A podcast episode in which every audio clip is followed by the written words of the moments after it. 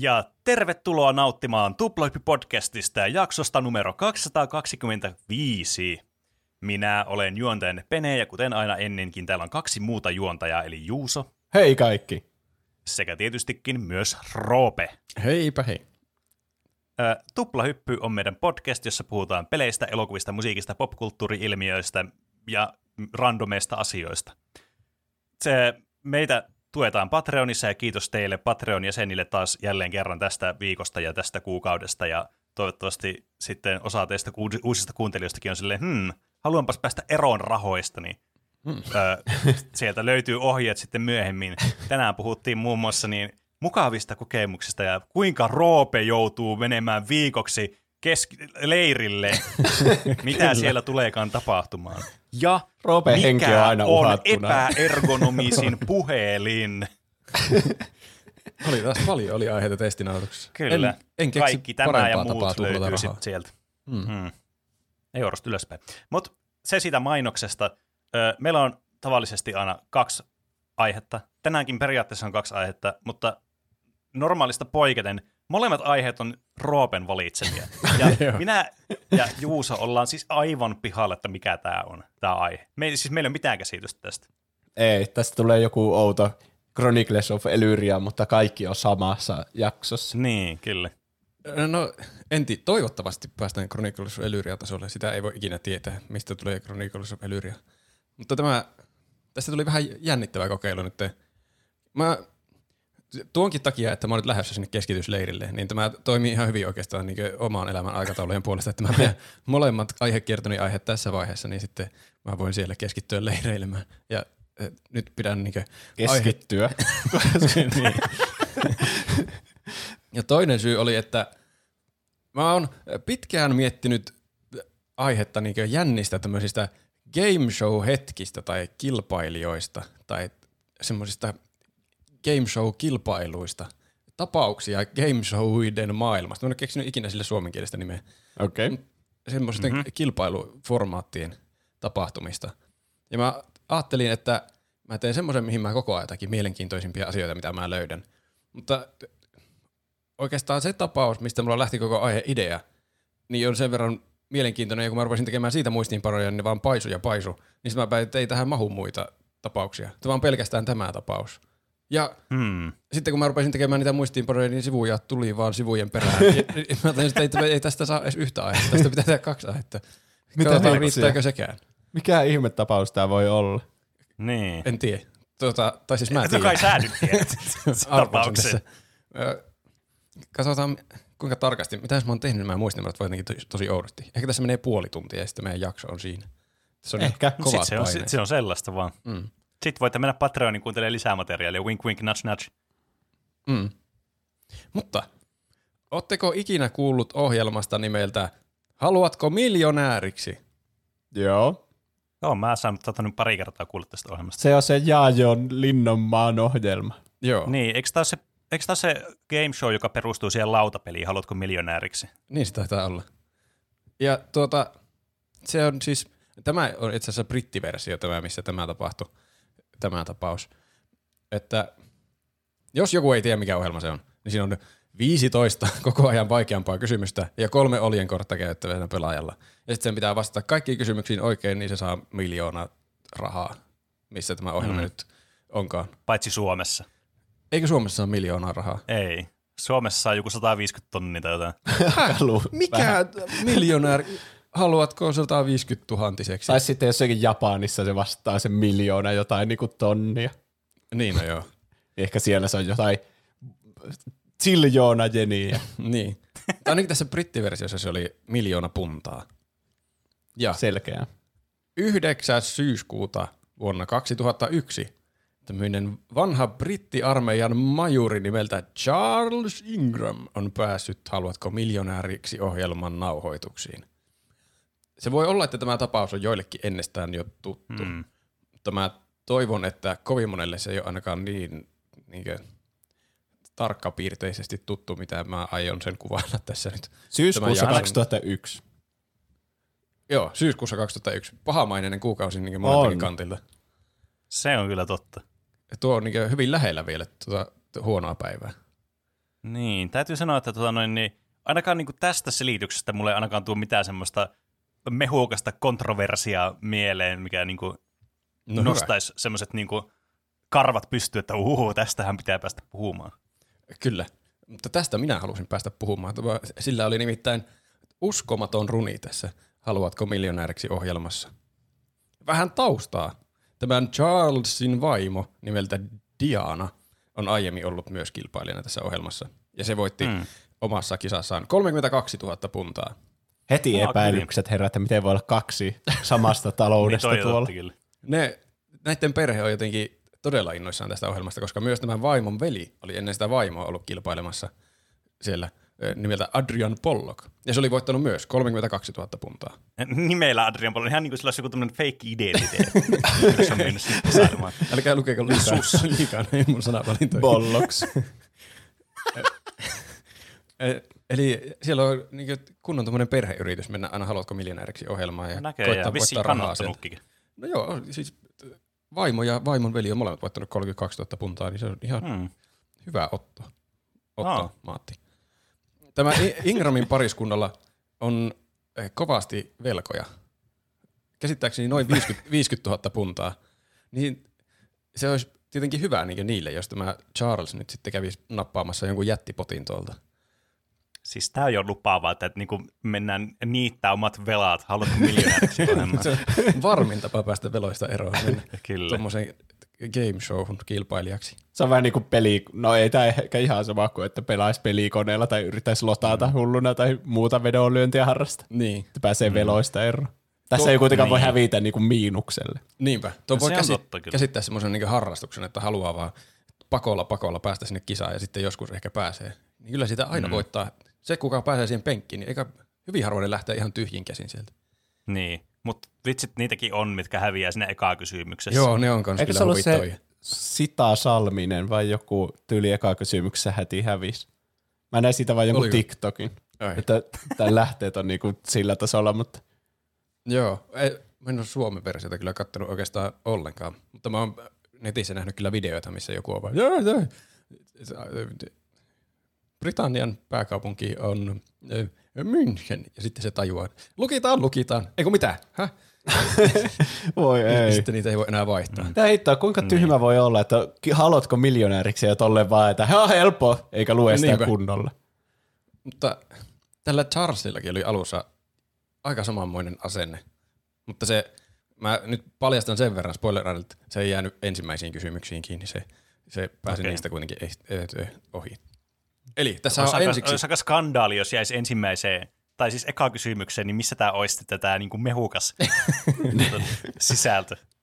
Se, mä vaan kerron todella tarkasti siihen asti, että se kusahtaa johonkin kysymykseen ja sitten no niin, okei, mitä me tehdään loppu kaksi tuntia.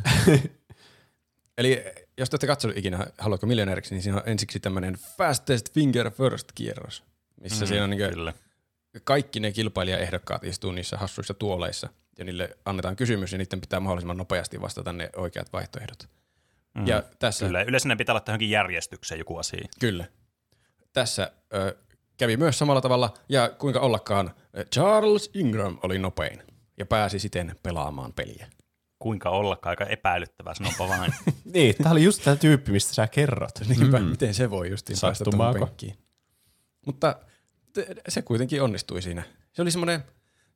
Tosi lepposen oloinen semmoinen entinen armeijan majuri. Ilmeisesti jossakin opetushommissa tällä hetkellä.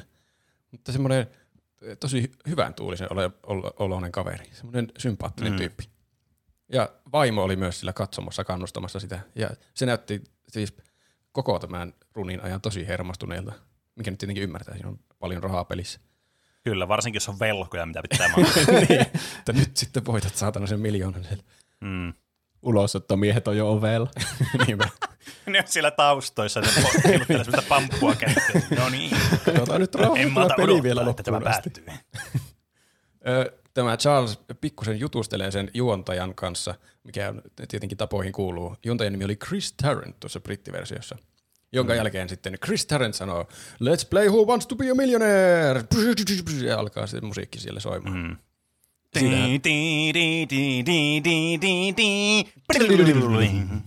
Hyvä, kiitos. Tuota, ensimmäiset neljä kysymystä on aika helppoja. Ja mä olisin niin, itsekin voinut arvailla niihin jotakin vastauksia. Mä... No varmaan oot vaan jotakin voi arvailla niihin, niissä on kuitenkin neljä vaihtoehtoa. Niin, kyllä. Semmoisia ihan koulutettuja arvauksia. Esimerkiksi kolmas kysymys oli, että mitä on butterscotch? En tiedä, mitä se olisi suomeksi.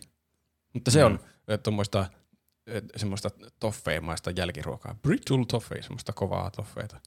Nämä mm. neljä kysymystä Charles kyllä vetää aika sellain ö, hyvällä otteella läpi asti ja nopeasti aina löytyy oikea vastaus. Joo, lukitaan. Mm-hmm. Aika, aika sillä jopa vallattomasti aina lukitsee vastauksen, mutta ei tule semmoista kamalaa lapsusta, mitä on YouTube-videoissa monesti. No hyvä. Niin. Viidennessä kysymyksessä alkaa näkyä jo vähän epäröintiä. Viiden, viides kysymys on siis tuhannen punnan arvoinen kysymys. Ja siinä tämä Charles on jo vähän, että hmm, mikäköhän se näistä on. Mutta kuitenkin valitsee ihan omin avoin vastauksen ja vastaus on oikein. Tässä ohjelmassakin tämä alku etenee sillä aika nopeasti, koska kaikki tietää, että nämä ekat kysymykset on ihan semmoisia mikkihirrikysymyksiä. Niin se juontajakaan ei ole vielä semmoista, hmm, meniköhän se oikein vai väärin? Mennään ja mainoskatkolle. Niin ja jos niin. menee väärin, niin ottaa vaan uuden kilpailijan niin. siihen samaan jaksoon. Mm. Kyllä. Mutta kuudes kysymys tuottaakin jo enemmän vaikeuksia. Kysymys kuuluu, kuka on Coronation Street-sarjassa Audreyn tytär? Ja mitä? Vaikka tuo Coronation Street on joku brittien semmoinen salatut elämät tai vastaava.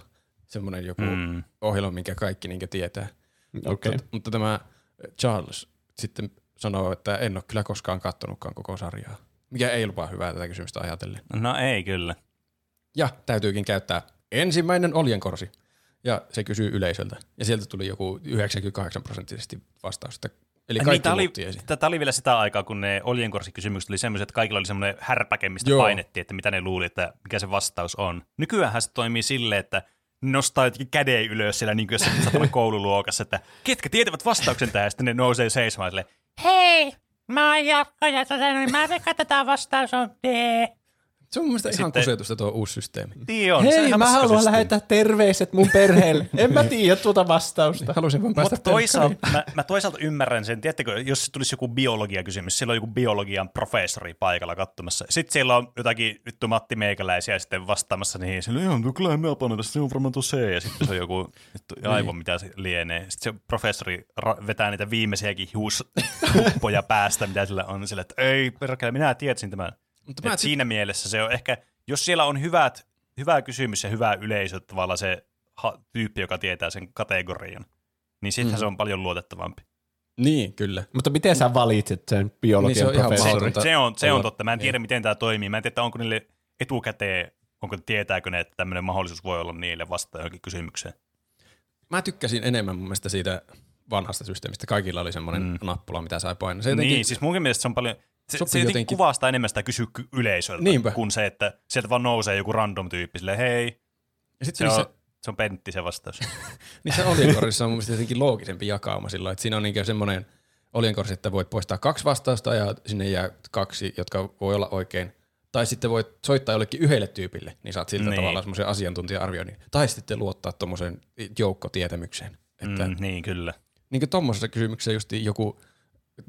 hirveän tunnettu sarja jostain, niin kyllähän sen tommonen niin iso porukka tietää, että tarpeeksi moni on kattonut mm. sitä sen verran, että niin, tietää joku peruskysymyksiä. Mutta niin. mut se on kyllä hauska, että se ei välttämättä, toki eihän se nyt sillä, nyky, sillä tavallakaan välttämättä ole oikea se vastaus koskaan, mutta mm. siis aina välillä on ollut, mä muistan katsoin, mä muistan katsoin Suomen tätä Haluatko Miljonääriksi ohjelmaa paljon lapsena perheen kanssa, ja siellä tuli joskus niitä, että isoin prosentti oli väärä vastaus. Mm.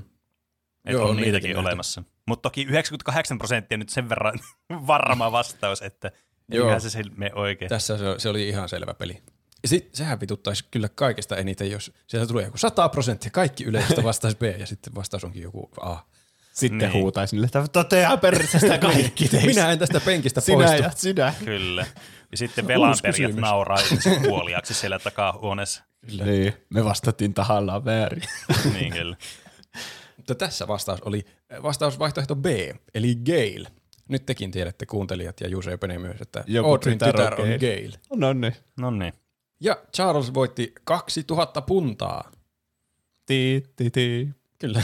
Yeah. Seiska kysymys. Miss, missä vaiheessa tässä tulee se, että se nyt saat ainakin tämän summan itsellesi ja vaikka vastaisi väärin? Tallennuspaikka. Niitä on pari niitä checkpointteja. Mun mielestä ö, tuhannen, tuhannen punnan kysymys on semmoinen ja kolmekymmentäkaksituhatta punnan kysymys on myös semmoinen checkpointti. Aivan. Sen takia mikä... oli voittanut kolmekymmentäkaksituhatta puntaa ne Kyllä. sen vaimo ja sen veli.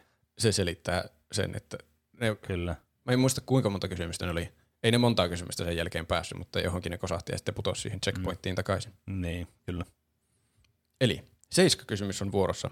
neljätuhatta puntaa panoksena. Ja tämä alkaa näyttää jo pahalta. Äskeisessä kysymyksessä oli vaikeuksia. Ja nyt tulee jo toinen vaikea kysymys, mihin tämä majuri ei oikein osaa vastata. Missä päin Iso-Britannia on River Foil? Ja se epäröi ja epäröi ja päätyy käyttämään toisen oljenkorren. Kilauttamaan kaverille. Tämä ai, ai, ai, ai. Kaveri oli erittäin varma, että vastaus on C, Pohjois-Irlanti. Mitä se olikin? Vastaus oli Oho. C, Pohjois-Irlanti. Mua jännittää tämä, vaikka... niin joo, mäkin. Mä en tiedä yhtään mitään. Pakkohan sen päästä johonkin miljoonaan tässä, kun tämä on tämmöinen aihe, kaksi aihetta. Ei voi tietää. Niin, ei voikaan. Ikipisarat vaan vallu. Säkin mm. teet sillä, että se vaihtuu vaan se kilpailija. Ja sitten seuraavana tuli... Mä kerron, kerron yhden jakson, haluatko miljonääriksi ohjelmaa teille. Niin, mahdollisimman tarkasti. Mm. Ja siinä kun porukka juhlii, että aah, neljätuhatta puntaa, hyvä majuuri, niin kuuluu se törrrt, ja kaikki säikähtää hirveästi. Eli mitä? Ohjelma-aika loppui. Niin. Tai miten se toimiikaan niillä. Mutta siinä kuvauksissa ne keskeyttää sen ja sitten pitää palata seuraavana päivänä uudestaan pelaamaan. Siinä välillä jää aina semmoinen cliffhangeri. Haluatko miljonääriksi ohjelmassa, että jos se osuu justiin jonkun, tai aika useinkaan ne jää kesken ne kilpailut sillä tavalla, mm. että se sitten pitää jatkaa seuraavalla kerralla. Niin. Niin tässä Jep. kävi myös niin. Mutta varmaan oikeasti ne kuvaa sen putkeen sitten sen toisenkin. Mun mielestä se kuvataan niin ihan eri päivänä myös. Ai jaa, okei. Okay. Okay. Mä en ole varmaan kuinka ne toimii, että milloin ne lähetetään ne jaksot sitten oikeasti, mutta ö, mä oon ainakin semmoisessa käsityksessä, että ne kuvataan myös eri päivinä. Mm. Vaihtuko sillä mm. vaatteet sillä majurilla? Sehän kertoo kaiken. Mulla on semmoinen, että ei vaihtunut. Okay. Mutta tulisiko se sam- viikon päästä samoissa vaatteissa? Ehkä sillä on sanottu, että laita sitä samat vaatteet, että kaikki ei hämminnyt. Kuka mm. tämä on? Niin, no Eikä se. Joku teräsmies. Mutta eli siis kyllä, jatketaan huomenna. Ja tässähän nyt on tietenkin semmoinen tilanne, että ei, ei ole kovin lupaava alku tällä majurilla. Siinä katsojat mm-hmm. on sitä mieltä ja tuotannossakin ollaan varmasti sitä mieltä, jotka on nähnyt niin satoja ja tuhansia pelejä. Että neljätuhatta puntaa on nyt taskussa, mutta siinä on yli puolet kysymyksistä vielä jäljellä ja ne vaikeutuu koko ajan vaan eksponentiaalisesti. Ja kaksi mm-hmm. oljenkortta kolmesta on jo käytetty. Niin. Toi majuri. Se, ei, ei se voi kovin pitkälle päästä. Vai voiko? En tiedä. Kohta se tässä selvää. Charles saapuu paikalle taas sitten seuraavana päivänä ja jutustelee tuttuun tyyliin juontajan kanssa. Ja mm. se juontaja kysyy nyt siltä, että onko sulla minkäänlaista niinku taktiikkaa, että millä sä lähdet tänään pelaamaan. Niin sitten sen majuri selittää, että joo, mä oon itse asiassa miettinyt, että mulla oli eilen tosi huono strategia. Mä olin, mä olin liian pelokas ja passiivinen ja mä jotenkin vakuutin itselleni, että mä en tiedä vastauksia, mitkä mun olisi pitänyt tietää, mitkä mä, mä oikeasti tiesin ne vastaukset. Että mä en jotenkin uskaltanut vastata, vaikka mä tiesin, ja sitten käytin oljenkorsia, niin kuin joku hölmö. Että tänään mä otan tämmöisen vastahyökkäystaktiikan. Mä pelaan aggressiivisesti. että okay. mä, mä luotan itseeni ja tämmöisellä agre, agropäällä lähden jokaista kysymystä kohti sillain niin kuin voittajan elkein. Ja taas juontaja on vakuuttunut ja sanoo, no en, en tiedä, se oli lähinnä huvittunut, mutta... ja ihmettynyt, mutta kuitenkin. Let's play Who Wants to be a Millionaire.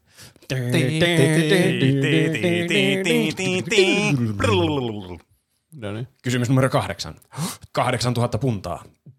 Meidän pitäisi saada tommonen jännitys musiikki tähän taustalla. Kuka oli Jacqueline Kennedyn toinen aviomies? Mä en kuulu nyt yhteistä, kun mä etin tuota jännitysmusiikkia. Kuka oli Jacqueline Kennedyn toinen aviomies? Hmm. Majuri vaikuttaa jopa tietäväiseltä tästä. Mutta se, se voi alkaa... olla vain kulissia, koska se sanoo just, että aion esittää tietäväni kaiken. Se alkaa pohtia välittömästi vaihtoehtoa C. Mä, Soittaa kaveri. Mä luulen. Eiku mikä se. Anteeksi, käytitte jo sen. Se, mä luulen, että se on Aristotle Onassis. Mutta hmm. sitten se on vielä alkaa pohtimaan. Ehkä mä vähän, vähän mietin vielä. Ja to, tokai se, että mulla on tämmöinen substrategia, minkä mä oon kehittänyt myös, että mä mietin näitä vastauksia huolellisesti. Mä pelaan hirveän okay. aggressiivisesti vastahyökkäyksellä, mutta myös substrategiana mä, mä mietin sitten huolellisesti vielä, että mitä mä vastaan. Okay, eli no, siis toisin sanottuna mikään ei ole muuttunut. Ei, sen strategia on kyllä niin kaikkien strategia. Niin, kyllä. Mutta se niin kuin, mutta tästä substrategiaa hyödyntää ja mietiskelee niitä muitakin vastausehtoja, vaihtoehtoja, että mikäköhän mm. se voisi olla. Olisiko se A vai B vai mm, Rupert Murdoch, Ronald Reagan. Monta C-tä on tullut peräkkäin. Niin. Ei kyllä. Kyllä se on. Aristotle Onassis, niin se vastaa. Ja oikein, se meni oikein. kahdeksantuhatta mm. puntaa. Yes, hyvä majuuri. Yes, hyvä majuuri. Vuorossa on yhdeksäs kysymys. Kahdeksan jälkeen tulee yhdeksän.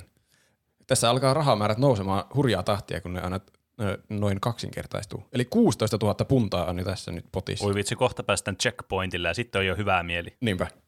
Jep. Yhdeksäs kysymys on, mistä maasta tulee Emmental-juusto. Ja siinä se majuri oikein ääne alkaa pohtimaan, okei, vastahyökkäys. Mietin vastahyökkäystä. Niin se itse, itseään psyykkaa sinne, että okei, mm-hmm. sä tiedät tämän, vastahyökkäys, vastahyökkäys. Luulen, että Sveitsistä, mutta mä mietin vielä hetken. Ja taas se alkaa käymään niitä kaikkia vaihtoehtoja läpi. Mm. Sillä on selvästi tämmöinen strategia, että se luulee, että se on joku, mutta sitten alkaa käymään kaikkia läpi. Niin, kyllä. Ja äh, sitten se kuitenkin päätyy siihen Sveitsiin. Ja tämä juontaja alkaa olla äimistynyt tästä tämän strategiasta, että millä perusteella sä nyt vastailet näitä, että tuntuu aina perusteelta, että mä luulen, että se on tuo, mutta mietitään nyt hetki vielä. En mä tiedä, onko siinä ohjelmassa mitään niin velvollisuutta alkaa kertoa omaa päättelyä, mutta on se jotenkin, jotenkin hmm. viihdyttävämpää. Niin. Kyllä se, siis eikö se mm. kerro tässä sitä omaa päättelyä, vai onko se vaan silleen, mäpä mietin hetkeä, se on vain Kyllä se käy niitä vaihtoehtoja läpi sillä ja aina lait, kertoo jonkun kommentin, että mikä mm. liittyy sitä, että jotenkin yrittää miettiä. Että, mutta aika usein se on vaan, että mä luulen, että se on tuo. Mä oon aika varma, että se ei ole tuo. Ja se, se ei ehkä ole tuo myöskään. Mutta mm. tässä sitten, kun tuo oikein, oikein alkoi utelemaan tuo juontaja, niin se oli jotakin, että no mä oon syönyt paljon emmentaljuustoa.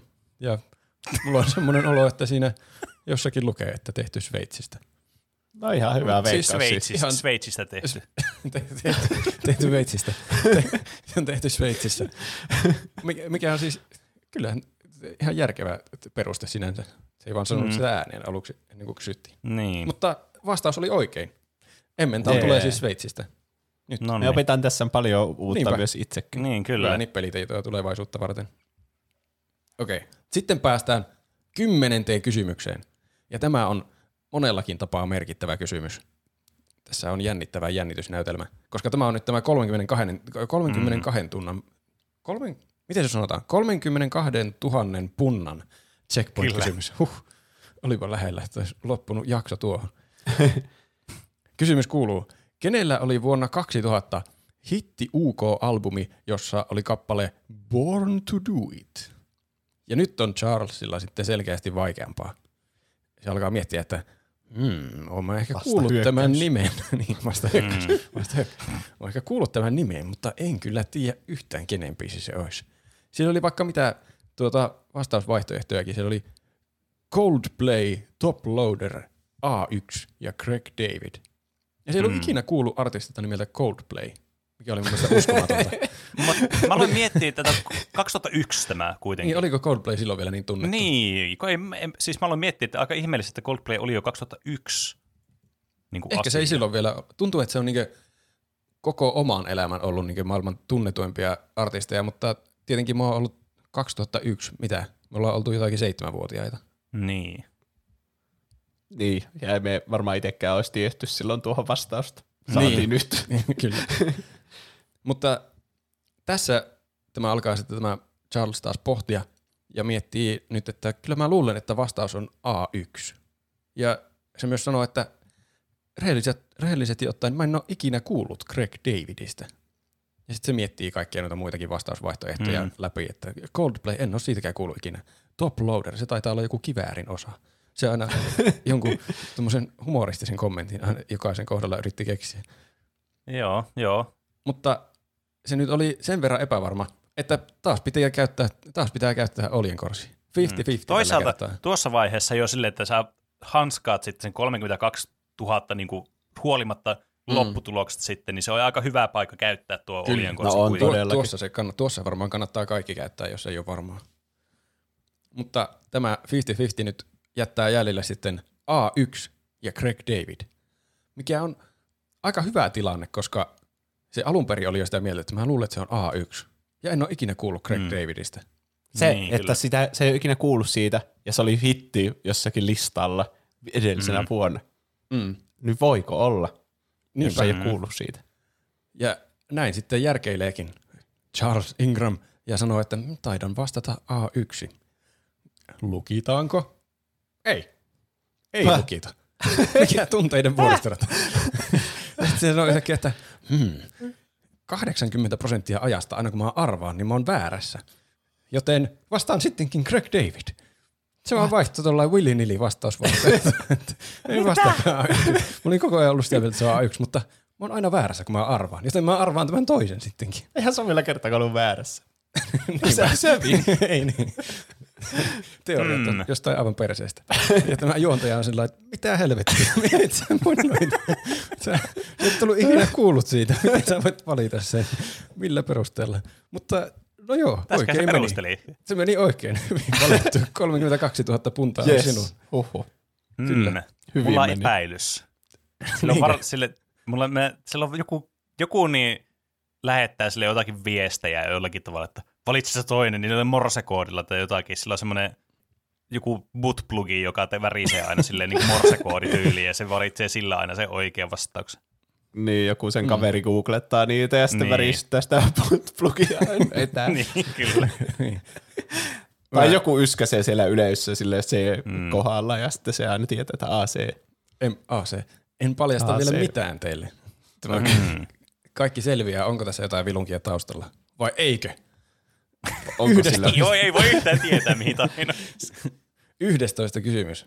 Eli nyt on aika turvallinen olo. Päästiin checkpointin ohi ja voi vastata mm, vaikka väärin ja silti saa kolmekymmentäkaksi tuhatta. Ö, tämä menee aika vauhdilla, että hmm, sehän voisi olla mikä tahansa näistä vaihtoehdoista. Mutta minusta tuntuu, että tämä on D tässä tapauksessa. Se selitti jotain hämäriä muistikuvia isoisän seinältä, mistä se muistaa tämän vastauksen. Mikä, Mikä tämä hän... kysymys oli?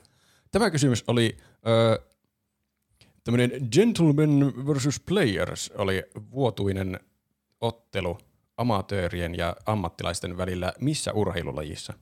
Ja tässä oli vaihtoehtoja lawn tennis, mikäkö se on? Se on niinkö nurmitennis. nurmitennis tai rugby, polo tai kriketti. Ja tämä mm. oli heti sitä mieltä, että mä luulen, että se on kriketti. Mä oon nähnyt jossakin isoisän jossakin seinällä semmoisen julisteen varmasti joskus. Mm. Ja se oli. Se oli. Hienosti muistettu okay. isoisän seinältä. Oikein. kuusikymmentäneljätuhatta puntaa. Tämä on niin kuin slummien miljonääri, mutta ei sinne päinkään. Niin, kyllä. Semmoinen, että se aina jostakin omista kokemuksista repääseen. Niin, niin no totta. Nyt se pitäisi lopettaa. Siis kaiken järjen mukaan nyt se pitäisi lopettaa, jos ne oli velkaa viisikymmentätuhatta puntaa, niin nyt sillä olisi varaa maksaa ne velat pois. Paljon se nyt voitti siis? siis? Nyt tuli kuusikymmentäneljätuhatta puntaa. Okei, okay, aika hyvä. Ja no. tämä majuri on siis ylittänyt kaikkien odotukset. Varmasti omat odotukset ja vaimon, perheen ja juontajan ja mm. studioyleisön ja tuotannonkin odotukseksi. Se on niin, kyllä. Tuolla tavalla niin ihan arvailemalla vastannut vaikka kuinka monta oikein. Joo, mäkin lopettaisin kyllä tähän. Se on voittanut jo enemmän kuin ne sen muut sukulaiset. Niinpä. Yhteensä. Niin, se on, vo- se niin, niin, se on voittanut yhteensä peliin. Samaan verran kuin sen vaimo ja sen veli. Niinpä. Nyt. Mutta ainakin kannattaa kysymys kuunnella aina ennen kuin päättää. Aa, okei, okay, sen saa kuunnella kuitenkin. Joo. Sitten no voi niin. olla, että en mä halua pelata. Kahdesta se kysymys. Toi on muuten, mä haluan tässä valita sanoa, että tuossa niinku formaatissa toi on aivan mahtava juttu, että ei tarvitse niinku tavallaan se tuurista kiinni se, niinpä. Että jatkaksä vai et.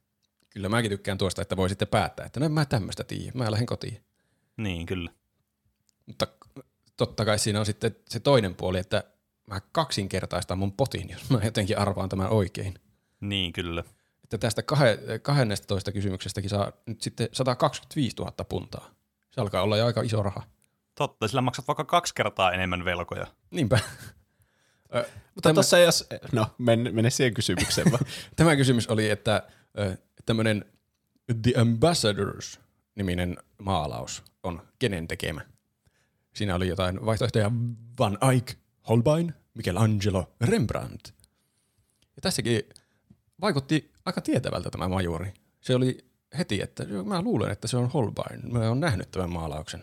Mutta mietitäänpä vielä hetki. Pitää noudattaa substrategiaa, että mietin aina näitä vastausvaihtoehtoja. Kyllä, Holbein. Kuuluu, että, ne, että yleisö on hiljaa, niin kuuluu vaan semmoinen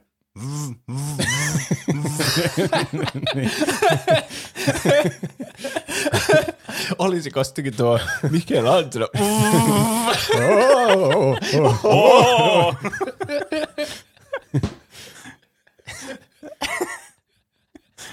Siinä se miettii ääneen. Holbein, Holbein. Kyllä. On varma, että se oli Holbein. En usko, että se oli Michelangelo. En usko, että se oli Van Eyck. Kyllä mä valitsen Holbein. Kyllä Holbein. Lukitaan Holbein. Ja tämä meni aika kivuitta. Voitit juuri sata kaksikymmentäviisituhatta puntaa. Wow. Yes, hyvä. Tämä alkaa olla uskomaton suoritus. No on. Hm. Joten katsotaan seuraavakin kysymys. kolmastoista kysymys, josta voittaa jo neljännes miljoona, kaksisataaviisikymmentätuhatta puntaa. Ja tämä oli aika nopea kysymys. Nämä muuten nämä rahasummat kasvaa niin kuin Runescape Expat. Niin on. Aivan erittäin, erittäin tämmöinen eksponentiaalinen kasvu. Niinpä. Kyllä. Ö, tämä kysymys oli, että millainen asuste on Anthony Eden? Taas tuli aika nopeasti otaksui majuri, että mä luulen, että se on hattu. Mutta onko se hattu? Kyllä mä luulen, että se on hattu. Joo, lukitaan hattu. Oikein, se oli hattu. Etkö sä kuuntele edes näitä vastausvaihtoehtoja ensin? Ei, ei, hattu. Se on selvästi hattu. Hmm. Kyllä se, äh, mä en muista, kävikö se tässä vaiheessa niitä läpi, niitä vastausvaihtoehtoja. Tässä se tuntuu olevan aika varma alusta asti, että kyllä se taitaa olla hattu. Että Tänne. se jonkun aikaa pohti sitä, mutta sitten se päätyi siihen hattuun. Ja hattuhan mm. se oli. Okei, okay, ei vielä epäilyttävää, koska se on tällä, tuo on kuitenkin tuurista kiinni, että sattuuko se semmoinen kategoria, että kysymys vaan sattuu olemaan just semmoinen, että hei, mm. mä itse tiedän tämän kysymyksen vastauksen. Niin. Mutta siis yllättävän hyvin tuon tiennyt siihen niin kuin mm. ensimmäiseen päivään verrattuna, no millä on ollut hirveätä taistelua. Että sattunut kyllä hyvät kysymykset. Ja katsotaan, onko neljästoista kysymys yhtä hyvä. Tämä Huhu. oli, neljästoista kysymys oli siis aivan huikea jännitysnäytelmä taas. Tässä on nyt taas viisisataatuhatta puntaa jaossa. Siinä on niinku kymmenen kertaa se velan määrä nyt niinku maksettavissa. Baron Haussmann on parhaiten tunnettu minkä kaupungin suunnittelusta? Vitsi, ne on kyllä vaikeita. Niin on. Niin varsinkin tuommoinen niinku, parhaiten tunnettu tämmöistä. En tässä ole suunnitellut kaksi niistä vastausvaihtoehdoista, niin mistä tietää kumpi on parhaimmin tunnettu? Niin, mä luulen, että sä olet suunnitellut yhden noista ja se on vaan se asia, mistä tämä henkilö on tunnettu. Niin ehkä. Toivottavasti ainakin. Ja vastausvaihtoehdot on Rooma, Pariisi, Berliini, Ateena. Ja tässä majuri on taas aika varma alusta asti. Mä luulen, että se on Berliini. Haussmann on saksalaisen kuuloinen nimi, joten eikö se ole ihan loogista, että se olisi suunnitellut sitten Berliinin? Mä luulen, että se on Berliini. Ja tämä juontaja yrittää mm. siellä taustalla muistutella, että hetkinen, sulla on muuten, sä putoat kolmekymmentäkaksituhatta tuntaan, jos tämä menee väärin, että muista miettiä, että käytä sitä substrategiaa nyt oikein urakalla. Että käytä sitä substraalia nyt äkkiä. Niin, että sulla on nyt kaksisataaviisikymmentätuhatta tavallaan jo taskussa, että siitä aika iso osa lähtee, jos sä putoat sinne kolmekymmentäkaksi. Mm. Niin, mutta toisaalta toi on kyllä, niin kuin, jos mullakin, mäkin aloin miettiä tällä mun offensiivistrategialla nyt tätä, niin mäkin olisin vastannut tuon Berliinin nyt. Mm. Se vaikuttaa loogiselta, koska kyllähän Haussmann kuulostaa niin. ihan saksalaisilla nimellä. Kyllä, ja sitten Rooman, yes, niin. ja, Rooma ja tota noin, niin Pariisi ja Ateena aivan helvetin vanhoja kaupunkeja. Niin. niin. En kyllä tiedä yhtään, kuinka vanhoja ne on. Mutta niin kai. Charles miettii ja siinä ääneen. Siis kun, jos on aivan, niin kuin, ettei ole ikinä kuullutkaan noista, niin siinä kannattaa luottaa varmaan intuitio eniten. Niin. Mutta silti, että mm-hmm. jos mä en luottaisi intuitioon niin paljon, että se on kuitenkin ne kaksikymmentäviisi prosenttia todennäköistä, niin se menettää tosi paljon rahaa, mm. että ei ainakaan arvalla kannata valita. Jos tuntuu, no se, että tuo on oikea vastaus, niin tuntuu, että tässä vaiheessa pitäisi olla jo semmoinen tieto, että mä muistan tämän, että mä oon lukenut tämän tuosta kirjasta, että siellä sanottiin, että se on tuon suunnittelema. Niin siinä vaiheessa uskaltaa niin. vastata, että oikeasti menee oikein. Mutta tämä Charles vetää tämmöisellä aika mututuntumalla. Ja tähän asti se on kyllä toiminut tämän sen vastahyökkäystaktiikka. Tähän asti. Mm. Tässä tämä miettii ääneen, että kyllä mä luulen, että se on Berliini. Mutta mietitäänpä vielä uudestaan. En usko, että se on Pariisi. En usko, että se on Ateena. Mä oon varma, että se ei ole Rooma. Kyllä, Mm. Oh, se on. Mä, sitten se sanoi, että mä luulin, että se on Berliini, mutta on se mahdollista, että se onkin Pariisi. What? Mistä tämä tuli? Pariisi on jo hyljätty. Kyllä, luulin, että se on Berliini, mutta voisi olla myös Pariisi. Kyllä, mä vastaan sittenkin Pariisi. Sitten juonteen, siis anteeksi mitä? Ja yrittää epätoivoisesti järkeillä, että siis sä voit ottaa vaan kaksisataaviisikymmentätuhatta. Sä, sä voit olla menettämättä helposti yli kaksisataatuhatta puntaa. Ja tämä vaimo Diana näyttää nyt tuolla yleisössä vaan koko ajan hermostuneemmalta ja ärsyyntyneemmältä mm. raivon partaalla siellä, kun tämä Charles kikkailee hullujen rahasummien kanssa tuolla ilman minkäänlaista niinke tietämystä asiasta selvästi. Niin, koska miettikää tässäkin, jos niillä on velkoja joku viisikymmentä donaa, niin sitten sä niin kun, jos nyt sä olisit maksettu ne velat helposti ja sulla jäisi paljon rahaa käteen, sitten jos sä vastaat väärin, niin sulla ei siis riitä se rahaa siihen velan maksamiseen. Niinpä. Se on niinku semmoinen ultimaattinen vituutusaspekti. On kyllä. Tää on ihan pilvessä tämä majuri. No on se. Kyllä. Ei välitä mistä. Tai tällä on, siis tää kun tää on majuri, niin tällä on jotain semmoisia tiedustelutyyppejä, niin lähettää sille jotain viestejä jostakin. Silloin ah, viestimiehiä. Silloin joku sniperi siellä kattoo sillä studiossa, niin täyttää sitä juontajaa ja sitten saa niitä tietoja sitten sieltä jotenkin. Mä en tiedä, tietääkö se, tietääköhän se juontaja niitä oikeita vastauksia? Mä en usko, koska se varmasti voisi lukea siitä, joku niin. taitava voisi lukea niin. siitä juontajasta sitä niinku tietämystä. Niin. Mm. Totta. Mutta äh, tässä sille ei oikeastaan väliä tietääkö se, koska tuntuu, että Charleskaan ei tiedä niitä vastauksia. Niin. Se yrittää vakuuttaa se juontaja, että mieti nyt hetki vielä, että haluatko sä edes vastata tähän, kun sä taas tuollain aivan tyhjästä vaihoit sun vastausvaihtoehtoa. Ja Charles on sillä, joo, mm, joo, mä vastaan Pariisi. Joo, lukin tämän vastaus. Juontaja, sun ei tarvinnut pelata tätä. Sä olit koko ajan varma, että se on Berliini, mutta sä pelasit Pariisi. Ja voitit viisisataatuhatta puntaa. Jee, hyvä. Uskomaton. Taas sen tuommoinen ihme käänteisintuitio toimii. Mm.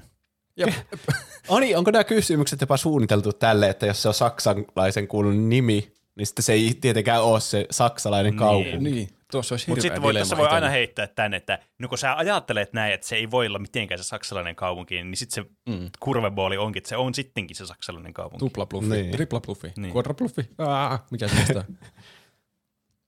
Viimeinen kysymys, joka Oho. on arvaatteko montako rahaa siitä saa? Miljoona puntaa. Oikein. Uhuh. Miljoona puntaa. Ja tässä heti kun ruvetaan edes katsomaan tätä kysymystä, niin se juontaja on, että no niin, muista majuri, sun ei tarvi pelata tätä kysymystä. Olen nyt tarkkana, että sä voit jättää tämän pelin kesken. Ja jos et tiedä, niin ei, tarvi, ei ole pakko pelata. Miksi kutsutaan numeroa, jossa on ykkösen jälkeen sata nollaa? Google, Megatron, Gigabit vai Nanomol? Mä veikkaan, että tää on vähän helpompi, kun tuolla oli Megatron joukossa. Sen voi varmaan lu- lukea mm. pois. Tääkin, munkin mielestä tää kuulosti niin helpoimmalta näistä kysymyksistä. Niin, mitä kyllä, muita siellä toki, oli? Google. Toki tässä, niin, Google. T- tässä toki on se, että ö, tää tuli kaksituhattayksi vuonna. Kyllä. On ollut eri ajat. Elektroniikka ei ollut ehkä yhtä laajassa tiedossa ihmisillä kuin tällä hetkellä. Vaihtoehdot oli siis Google, Megatron, Gigabit ja Nanomol. Ja taas aika äkkiä Charles sanoo, että mä luulen, että se on Nanomol. Mutta voisi olla myös Gigabit. En usko, että se on Megatron. Ja täytyy kyllä sanoa, että en usko, että mä oon ikinä edes kuullut Googleista. Ja taas se miettii hetken ja päätyy, että joo, poissuljentametodilla mä luulisin, että se on Google. Vaikka en tiedä yhtään, mitä se on. Mitä? Mä en ymmärrä tätä nyt yhtään. Ei ymmärrä kukaan muukaan. Tämä juontajakin menettää näkyvästi järkensä ja koittaa neuvoa, että mitä helvettiä. Miljoona, punta peli, miljoona puntaa pelissä ja sä luulit aluksi, että se on Nanomoli. Sä et ole ikinä kuullut Googleista. Sä oot vastaamassa vaihtoehdon, josta sä et ole ikinä kuullut. Ja jos se menee väärin, niin sä menetät melkein viisisataatuhatta. Ja se ei saa vissiin vaikuttaa toisten päätökseen, niin se sanoo, että mä en saa vaikuttaa sun päätökseen, mutta herra Jumala, mietin nyt aivoilla. Kuulostaa vaikuttamiselta. Niin. niin. Charles on aika nonchalant siinä, että hyvin kevyesti ottaa tämän tilanteen kuitenkin. Tämä on hyvin, hyvin toiminut tämä mun positiivinen taktiikka tähän asti, että mä nyt sun mieleksi käyn nämä vaihtoehdot vielä kertaalleen läpi. Ja sitten se käy ne läpi ja sitten kyllä mä luulen, että se on Google. Minä aion pelata. Ja sitten tulee semmoinen aivan hullu kollektiivinen hengähdys yleisöstä. Semmoinen, että miksi se, miksi se pelaa? Se olisi voinut jättää tähän tämän pelin. Se varmaan pyörtyy sen vaimo. Niin. Ja sitten Charles on varma, että kyllä se on Google. Kyllä mä luulen, että se on Google. Kyllä, lukitaan Google. Google alkaa kuulostaa oudolta sanalta. Hmm. Ja äh, totta kai, mä oon nyt tähän mennessä tässä tarinassa skipannut mainoskatkot, mutta totta kai tässä vaiheessa tulee mainoskatko, kun se on Aha. lukinut sen hmm. vastauksen. Ja katkon jälkeen palataan. Hmm. Chris Tarrant kertaa, mitä on tapahtunut, mitkä on panokset. Ja sitten julistaa, menikö vastaus oikein vai väärin. Saatte arvata, menikö oikein vai väärin. Kyllä se taisi mennä oikein. Niin, kas, jos, jos tässä täs on pakko olla nyt joku huijaus taustalle, tää, meillä tulee nyt puolessa välissä semmoinen glass onion hetki, että sä nyt on sille, mutta huomasitteko, että taustalla oli tuo, vaimolla oli koko ajan se kaukosääni siihen. Niin, niin mä veikkaan, että ei se nyt tässä vaiheessa voi sitten mokata. Mä en usko, että tää on tuurista kiinni ollut. Arvasitte oikein. Chris Tarrant julistaa, voitit juuri miljoona puntaa. Ja siellä alkaa uskomattomat juhlat, konfettia ja musiikkia. Ja Chris Tarrant huutaa sille korvaan, että sä olet uskomattomin pelaaja, mitä meillä on ikinä ollut. Ja se vaimokin kutsutaan sieltä yleisöstä lavalle halaamaan sitä miestä. Ja sitten pariskunta lähtee iloisesti voittajina lavalta oikein onnen kyyneleissä. Ja kaikki Oho. Siellä studiossa taputtaa seisaltaan. Olipa wholesome tarina. Toivottavasti tässä ei tule mitään käänne. Ka- kaikki, niin. studioissa, kaikki studiossa taputtaa seisaltaan, paitsi yksi näistä muista kilpailijoista, jotka istuu niissä kilpailijoiden penkeissä nimeltä Larry Whitehurst. Hän istuu tällä tavalla niin kuin vähän ärtyneen oloisena, kädet puuskassa, eikä juhli ollenkaan. Ja myöhemmin... Larry? Myöhemmin tulee olemaan todistajana oikeudessa tästä tapauksesta. Oh. Voinko me tehdä joku takaisinkilausääni? Uh, flashback. Joo. Saa ajaa asian. Mennään kulissien taakse. Mitä oikeasti tapahtui tuossa kilpailun aikana? Eli Mitä ihan hittoa? ensimmäiseen päivään. Hmm. Nyt... Kuvitelkaa, että te olette tuotannon tiloissa ja kuulette semmoisena vähän vaimeampana sieltä lavalta, kun Chris Tarrant huutaa Let's play who wants to be a millionaire! Mm-hmm. Ja Charles aloittaa pelinsä. Ja niin kuin t- todettiin jo... Mikä niin, hahmo me siis ollaan tässä tuotannon tilassa? Semmoinen kummitus. Geneerinen tuotannon hahmo, joka ei oikeastaan tee siellä kesä, mitään seuraavaa. Tuotannon kesähessu. Joo, kesähessu on hyvä. Semmoinen, mille ei anneta oikeastaan mitään vastuuta, mutta voitte vaan seurata tilannetta. Eli... Siellä Charles vastailee nyt näihin ensimmäisiin kysymyksiin aika varmalla otteella. Ja tuotannossa havahdutaan aika merkilliseen ilmiöön. Eli täällä studioyleisössä on myös Dianan nuorempi veli, joka ei siis ollut se kilpailija, tämä on joku toinen veli. Ja tuotannon väki jossakin vaiheessa löytää hänet tältä studion ulkopuolelta puhelimessa. Ja studiossahan on luonnollisesti puhelimet kielletty, ettei siellä voi alkaa joku puhumaan vaan puhelimeen. Niin hän oli mennyt sitten studion ulkopuolelle puhumaan puhelimeen. Joo. Sille tultiin sanomaan sitten tuotannon toimesta, että jos sä haluat puhua puhelimeen, niin sä et voi olla täällä, että sun pitää lähteä täältä kuvauksesta pois, jos sä haluat puhua puhelimeen. Tai sitten laitat puhelimen pois ja menet tuonne studion takaisin istumaan rauhassa penkkiin. Ja sitten se meni takaisin penkkiin, laittoi puhelimen pois. Mutta kymmenen viisitoista minuuttia myöhemmin sama tuotannon henkilö löysi taas saman tyypin sieltä puhelimesta pihalta. Ja sitten tällä kertaa sille ei ehty sanoa mitään, se vaan äkkiä liukahti sieltä takaisin sinne penkkiin. Tuotannon tyyppi, puhelin pois ja äkkiä istumaan takaisin. Yhteensä kolme kertaa tämä tapahtui, että tämä veli potattiin puhelimessa siellä niin studion ulkopuolella. Tämä on kyllä aika sus. On kyllä, mutta sen jälkeen sitten siihen dedikoitiin vartija pitämään tätä veljeä silmällä loppunauhoituksen ajan, ettei varmasti mitään okay. vilunkin peliä tapahdu. Et, Musta tuntuu, tämä on nyt se olisi... päivä yksi. Tämä on päivä yksi. Okei. Se olisi pitänyt varmaan heittää jo pihalle sen ekaa kerran jälkeen, tai siis tokalla kerralla. Mm. Niin, mutta vissiin se sai olla siellä sillä ehdolla, että sitä vartioidaan koko ajan, ettei se voi lähteä taas puhumaan puhelimeen.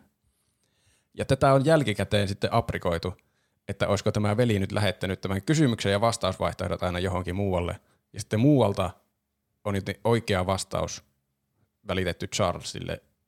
Esimerkiksi justiin tuollaisella putplug tekniikalla, niin. että sillä on eri puolilla kehoa jotakin täriseviä hälytyslaitteita ja sitten tietää missä päin kehoa tärisee mikäkin vastaus. Niin sitten, Mutta mm. miksi se kävisi puhumassa puhelimessa ulkona? Miksei se laita jotain pikku tekstiviestiä siellä studiossa? En Eihän tiedä. Kukaan sitä huomaisi. Ehkä sen sitten huomasi, jos joku alkaa naputtaa hirveänä kysymystä ja vastausvaihtoehtoja. Niin. Ja ehkä, en tiedä, jos siellä yleisössäkin on, että hei, täällä on puhelimet kielletty, laita pois se puhelin. Niin. On se kuitenkin, mietipä sillä vanhoilla, tosin me oltiin aika nopeita kirjoittaa niillä vanhoilla puhelimilla, kun mm. niihin oli tottunut. Itsekin silleen kirjoittaa niitä viestejä silleen. Ja sitä pystyy kirjoittamaan myös silleen, että sä olisit kattonut sitä puhelinta ja sä pystyt kirjoittamaan niitä viestejä. Niin, mutta varmasti sillä oli joku äänitin, että... Tai jos mä tekisin ton, niin mä haavaisin WhatsAppia ja sitten pitäisin sitä pohjasta sitä mikkiä. Sitten mä äänitäisin sen, kun se luettelee ne vastausvaihtoehdot. Lähettäisin se semmoisena. Mun ei tarvitsisi katsoa sitä puhelinta ollenkaan. Totta. Niin. Mutta mä en tiedä, mikä kaksituhattayksi on ollut vastine tuolla. Mutta toki niin. Nyt puhutaan kuitenkin tämmöistä majuurista, niin olisiko sillä ollut jotain armeijan vehkeitä tähän käyttöön? Oho. Jaa. Mutta jos näin on, että se nyt lähettää ne kysymykset ja vastausvaihtoehdot muualle ja sieltä sitten välitetään oikea vastaus tälle majurille, niin nyt on ainakin tilanne se, että se on ilman apua loppukuvausten ajan, koska tätä veliä nyt, vaimon veliä vahditaan nyt aika niin, tiukalla kyllä. silmällä. Ja tässä vaiheessa juuri tulee sitten tämä Coronation Street-kysymys. Ja Charles alkaa spämmimään oljenkorsia niin kuin huvipuistolaitteita Kingdom Hearts kolmosessa. ja näillä sitten piraattilaivoilla ja teekupeilla se päihittää just ja just nämä kaksituhatta ja neljätuhatta punnan kysymykset näillä oljenkorsilla. Ja sitten joo. tuut kuuluu, joka Charles näyttää vähän säikähtäneeltä ja pettyneeltä, että voi että aika loppu huomenna pitää tulla uudestaan. Paremmalla suunnitelmalla. niin. En tiedä kuinka pettynyt se todellisuudessa oli, koska tämä oli menossa aivan siis katastrofiin tämä se runi. Että hirveä mm. alamäki oli menossa, että tuo, nuo oli loppumassa oljenkorret ja tietokin oli loppumassa myös. Ja tuotannossakin tässä, kun nyt keskeytettiin tämä, tämän päivän nauhoitus, niin mietittiin, että no ehkä tuo pari kysymystä vielä selviää seuraavalla kerralla, mutta sitten tulee varmasti game over. Siellä monen mm. tuhannen pelin tietämyksellä spekuloitiin, että ei tämä voi kauaa kestää. Mutta nyt on Ingrameilla kuitenkin päivä aikaa kehittää uusi taktiikka. Jos kyllä, nyt uusi oli sotasuunnitelma. Niitä, niin, uusi sotasuunnitelma. Jos se nyt oli niiden vanha sotasuunnitelma, että lähettää vastauksia jollakin tärinöillä sinne. Mm. Ja tässä lähetyksen lopussa esiteltiin sitten pelaajat, pelaajat, jotka tulee huomenna paikalle siihen seuraavaan lähetykseen. Ja yksi näistä pelaajista oli mies nimeltä Tecwen Whittock, johon sitten nämä Ingram, Ingramit otti yhteyttä kuvausten välissä.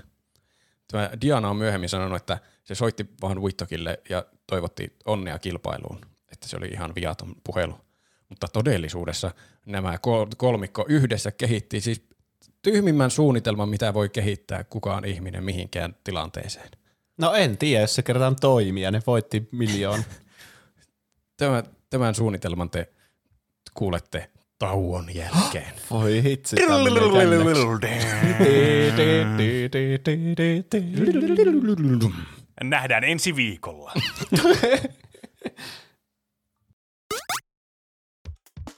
Onko sinulla kalavelkoja? Onko kalavelkakirjasi sisältö paisunut hallitsemattomiin mittasuhteisiin? Kalalaitos piste fi tarjoaa sinulle aina persoonallisesti räätälöidyn ratkaisun kalavelkavaikeuksiisi. Me tarjoamme monipuolisen maksusuunnitelman, korkeat luottokatteet sekä saumattoman asiakaspalvelun. Asiantuntijoidemme laatiman maksusuunnitelman avulla maksat kalavelkasi kätevästi osissa. Narvuttiko naapurisi töihin lähtiessään autoasi? Maksusuunnitelman avulla voit levittää hippusen lokinpaskaa naapurisi tuulilasiin joka toinen viikko. Korkomme kalaveloista on alan pienimmät. Meillä maksat kalaveloista korkoa vain kolme prosenttia. Esimerkiksi, jos työkaveri on vienyt nenäsi edestä ansaitsemasi unelmapestin, tämä tarkoittaa, että nenäsi edestä viedään viimeinen lihapulla vain kerran kuukaudessa. Korkoa korolle, kalavelkojen ulosottoa, ei meillä. Kalalaitos piste fi pitää huolta, ettei kalaluottoluokituksesi pääse tippumaan, vaikka kalavelkojen maksussasi tapahtuisi moraalisia muutoksia. Meillä kalavelkasi voit hoitaa nyt myös kätevästi netissä. Voit maksaa kalavelkojasi anonyymisti internetpalstoilla tai ammattilaisten laatimilla phishing-linkeillä. Ei enää aikaa vieviä kalapankkitapaamisia. Kas, sieltä herra kalaa jo juokseekin. Kalalaitos piste fi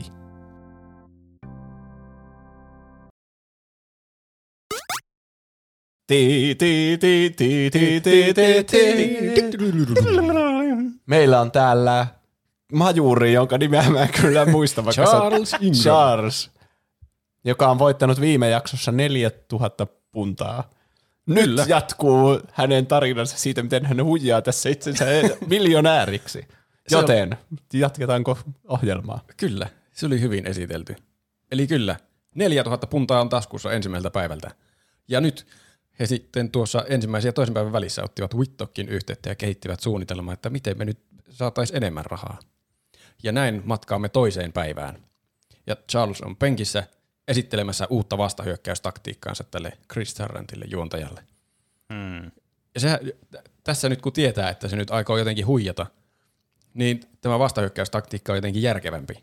Että mä olisin oikeasti eilenkin tiennyt ne vastaukset, mä en vaan uskaltanut. Että nyt mä aggressiivisesti lähden vastailemaan näitä vastauksia. Että se on etukäteen nyt kertonut tämmöisen tiedon, että se nyt vastailee ihan niin kuin perseestä vetelee vaan vastausvaihtoehtoja. Mutta silti mm. miettii, että on tarpeeksi aikaa välittää ne vastausvaihtoehdot niin. ulkopuolelle ja takaisin sisään. Mm. Kyllä. Ne olikin tarkkaan mietitty strategiaa ja substrategiaa. Kyllä. Joten taas kuuluu Let's Play Who Wants to be a Millionaire. kahdeksantuhatta ja kuusitoistatuhatta punnan kysymyksissä ei vielä ole mitään erityisen epäilyttävää. Ne meni aika sujuvasti majuurilta, vaikka näiden huijaussysteemi oli jo käytössä. Mutta näissä kysymyksissä tämä Charles oli itse vahvasti hajulla oikeasta vastauksista, joten mm. niistä ei voinut hirveänä päätellä vielä mitään. Mutta silti tuotannon puolella havahduttiin, että kyllä tässä joku on vinossa, koska tämä Charlesin tapa miettiä ja lukea näitä vastauksia ääneen monta kertaa oli tosi omituinen. Plus sitten omituiset tapahtumat edelliseltä päivältä, missä se vaimon veli oli jostain syystä ollut puhelimessa koko ajan. Mm. Ja nyt tässä vaiheessa päätti, että ennen kuin me päästetään tuo majuri lähtemään kotiin täältä, niin meidän pitää tehdä sille ruumiin tarkastus. Ja no niin, kumihanska käy. Kyllä. Ja lopussa ne tekikin oikein huolellisesti. Ne oli tutkinut kaiken mahdollisen vaatteet ja hiukset ja kengätkin ja kaikki. Onko sieltä tutkittu? Sitä en muuten tiedä. Ei mainittu niin tarkkaan, mistä kaikkialta ne tutki. Se voi olla, että sillä oli joku tärisevä laite oikeasti siellä. Sieltä ei tutkittu. Mm. Ei, ei ollut tarkkoja. Me keksittiin tämä strategia heti niin. pelkään tuon mm. alustuksen perusteella. Kyllä. Näille pariskunnille kerrottiin, että tämä on rutiinitoimenpide tämmöisten isojen voittajien yhteydessä, että aina tehdään ruumiin tarkastus sitten, että ei ole varmasti kukaan huijannut mitenkään, kun voi vie miljoona ulos sieltä. Mutta siinä ei löytynyt mitään erityistä. Mutta mitä lopulta löydettiin, kun tutkittiin sitten myöhemmin kuvausten eri mikkien nauhoittamaa audiota. Ja studiossa kuuluu jonkin verran yskimistä tämän kuvausten ajan. Ja merkittävää mm, osaa siitä, tai, tai merkittävään aikaan tapahtuvat yskät, tulee juurikin Tecwen Whittockin suunnasta. Eli Juuso oli oikeassa. Tuo, mä, niin. tuo kaveri vittu yskii vastaukset sille majurille. Mä, niin, enkö mä sanonut ääneen, että joku yskii juuri oikeaan aikaan, Joo. kun luettelee niitä vastauksia. Oho. Jaa. Tuntuu semmoiselta suunnitelmalta, minkä joku ala-asteelainen keksisi, että mä huijaan itselleni miljoonaa puntaa. Että messään yleisöön ja yskis sitten oikeassa kohtaa, niin mä tiedän vastata sen vastausvaihtoehdon. No jep. Eli tämän takia tämä Charles lukee nyt jatkuvasti näitä vastausvaihtoehtoja ääneen. Ja sitten se, se yskii joka kerta. Yskii aina sen oikean vastausvaihtoehdon kohdalla. Ja sitten on, joo, kyllä mä luulen, että se on tuo, minkä kohdalla tuo mun takana olla tyyppi yski juuri. Eli palataan en, takaisin siis peliin. Toi, et, toi, siis tuo tuntuu vaan tyyppi, siis miten tuohan niinku ihan itsestään selvä silleen niinku. Siis tuo on niinku selkein huijaus, mitä voi olla. Mutta tässä on niin, vielä se osuus, että mistä se tietää ne vastaukset niin. itse. Tuo niin. siis niinku risk reward on huonoin mahdollinen, koska tuosta jää niin helposti kiinni ja sillä ei edes varmasti saa oikeita vastauksia, koska se pitää olla oletus, että se Tecwen Whittock tietää oikean vastauksen. Niin, no joo, totta. Tässä täytyy olla syvempi tämän itse huijauksen sitten. Mm. Mutta onko se? Niin. Vai onko tämä oikeasti tämmöinen te- tietää täältä kaveri? Vissiin, se jonkun verran tietää. Katsotaan pidemmälle. Hmm. Palataan takaisin peliin. Tässä tulee merkittävä, nyt, merkittävä piste tässä taas tämä kolmekymmentäkaksituhatta punnan kysymys, hmm. joka oli tämä checkpoint-kysymys. Kenellä oli vuonna kaksituhatta hitti, jossa oli kappale Born to do it. Ja tässä nyt sattui tämä vaikea paikka. Ensimmäinen vaikea paikka, missä Charles ei tiedä vastausta. Ja mm. nyt käy juuri se asia, mitä me mietittiin. Whittockikaan ei tiedä vastausta. Kumpikaan ei tiedä vastausta. Tämä on katastrofi. Mm. Ja no on. Heti tämän kysymyksen alussa, jos muistatte, niin Charles alkoi otaksumaan, että joo, kyllä mä luulen, että se on A yksi. En ole ikinä kuullut mm. Craig Davidistä. Ja sitten kun se oli käyttänyt tämän viisikymmentä viisikymmentä oljenkorren ja mietiskellyt vielä uudestaan niitä, niin tekikin ihmeellisen u-käännöksen ja vastasi tuon Craig Davidin, koska kahdeksankymmentä prosenttia arvauksista on aina väärin. Niin tämä mielenmuutos tuli tällä kertaa ihan eri yskinnöistä kuin tämän Whittockin yskinnöistä. Okay. Kun se oli jo lukitsemassa väärää vastausta, niin tämä Diana päätti ottaa aivan järkyttävän riskin sieltä yleisöstä ja alkoi itse yskimään. Että se oli jo lukitsemassa sitä A yksi, ja sitten kun se vielä mietti niitä, niin sen Diana mm. rupesi yskimään sen Craig Davidin kohdalla. Ja sitten se majuri oli, että jaa, voisiko se sittenkin olla tuo Craig David, ja vaihtoi siihen. Ja tämä, mä en tiedä, se, tämä on vielä tyhmempi suunnitelma, että se vaimo alkaa yskimään oikeita vastauksia sieltä yleisöstä. Niin, sehän on kaikista niin. epäilyttäviä hahmo täällä. Niin. Se on totta. Ja se katsoi, että siinä koko ajan yksi kamera osoitti sitä varmaan, että saa sen reaktiot kaikkiin jännittäviin kohtauksiin. Niin, totta. Ja, mutta siinä lähetyksessä ei tietenkään näy koko ajan se, että se katto johtaakin ruutua sillä koko ajan, että okei, nyt ei näy minua, ja sitten se voi yskiä. Mutta totta kai se kamera koko ajan kuvaa, ja ne voi jälkeenpäin katsoa ne kuvanauhat sitten läpi, niin. että miksi tuo yskii tuossa kohtaa justiin. Hmm. Ja tämä oli niin epäilyttävä tapahtuma, että nämä kuvaukset keskeytettiin tässä kohtaa. Ja ruvettiin Ai. tutkimaan, että onko täällä nyt jotakin vilunkia, että miksi, miksi tuo vaimo rupeaa yskimään yleisöstä yhtäkkiä. Siis, siis hetkinen, ai niin kuin tämä keskeytettiin tämä jakson kuvaus niin kuin sillä hetkellä. Tietysti tämä ei nyt se lopulliseen jaksoon nyt tietenkään tule ei. näkyville. Mutta siis keskeytettiin ihan oikeasti ton takia. Joo, se oli niin epäilyttävä, että se justiin se vaimo yski siellä sillä hetkellä, kun tuo vaihto yhtäkkiä vastausvaihtoehtoa A yksi, mitä se oli miettinyt koko ajan. Ehkä se on sittenkin Craig David, kyllä kyllä. Mm. Yskikö se siis monta kertaa vai yhdesti vaan, tai miten? Oletko sä nähnyt tämän jakson? O- on. Ainakin sen verran, mitä sitä on nähtävissä. Okei. Okay. Niin mun mielestä se yski ehkä yhdesti tai kahdesti. Ei niin. se kovin monesti siinä yskinyt. Okei. Okay. Että niin. tavallaan, jos niillä olisi erittäin huono tuuri ja se sattuisi yskimään justiin siinä ja se näyttäisi huijaukselta, niin se olisi ehkä mahdollista. Mutta todella epäilyttävää. Niin ja mm. siitä voi jäädä kiinni vaan yhdesti. Tai niin. silleen, että sen saa tehdä vaan yhden kysymyksen kohdalla. Jos sen tekee kahden kysymyksen kohdalla, niin se on niinku sataprosenttisesti huijausta. Niinpä. Niin. Ja sitten tuossa on kuitenkin, tavallaan kun sulla on tuo oljenkorsi vielä tuossa, niin tuo mm. ei nyt vähän siinä mielessä pelastaa myös sitä, koska siis jos et sä tiedä vastausta tuossa kysymyksessä, ja sä eliminoit siitä vääriä vastauksia, niin todennäköisempäähän on, että sä vastaat oikein silloin, kun sä vaihdat sitä vastausta sen niin kuin viisikymmentä viisikymmentä jälkeen. Koska Ani, sulla on eka joku kaksikymmentäviisi prosentin chanssi saa oikein, ja sitten sulla onkin viisikymmentä prosentin chanssi saa oikein siinä toisella kerralla, kun sä arvaat. Niin, totta. Joo, tuo on se joku, mä oon nähnyt jonkun Numberphilin videon varmasti joskus tuosta. Mitä? Että jos, ota, mitenköhän se meni? Et se yleensä on sille, että jos sulla on kolme vastausvaihtoehtoa, sä valitset yhden niistä, ja sitten varmasti väärä vaihtoehto poistetaan tästä mm. joukosta. Niin silloin, niin, joo. Silloin se todennäköisemmin aina on se, va, se, mitä sä et ole aluksi vastannut, vaan se toinen, koska sulla on pienempi, tai siis, tiedät, sulla on vai, mitenköhän tässä liittää silleen fiksusti. Jos sä aluksi veikkaat kolmesta vaihtoehtoista, sulla on kolmekymmentäkolme prosenttia chances oikea vastaus, eikö joo. vaan? Mm, kyllä.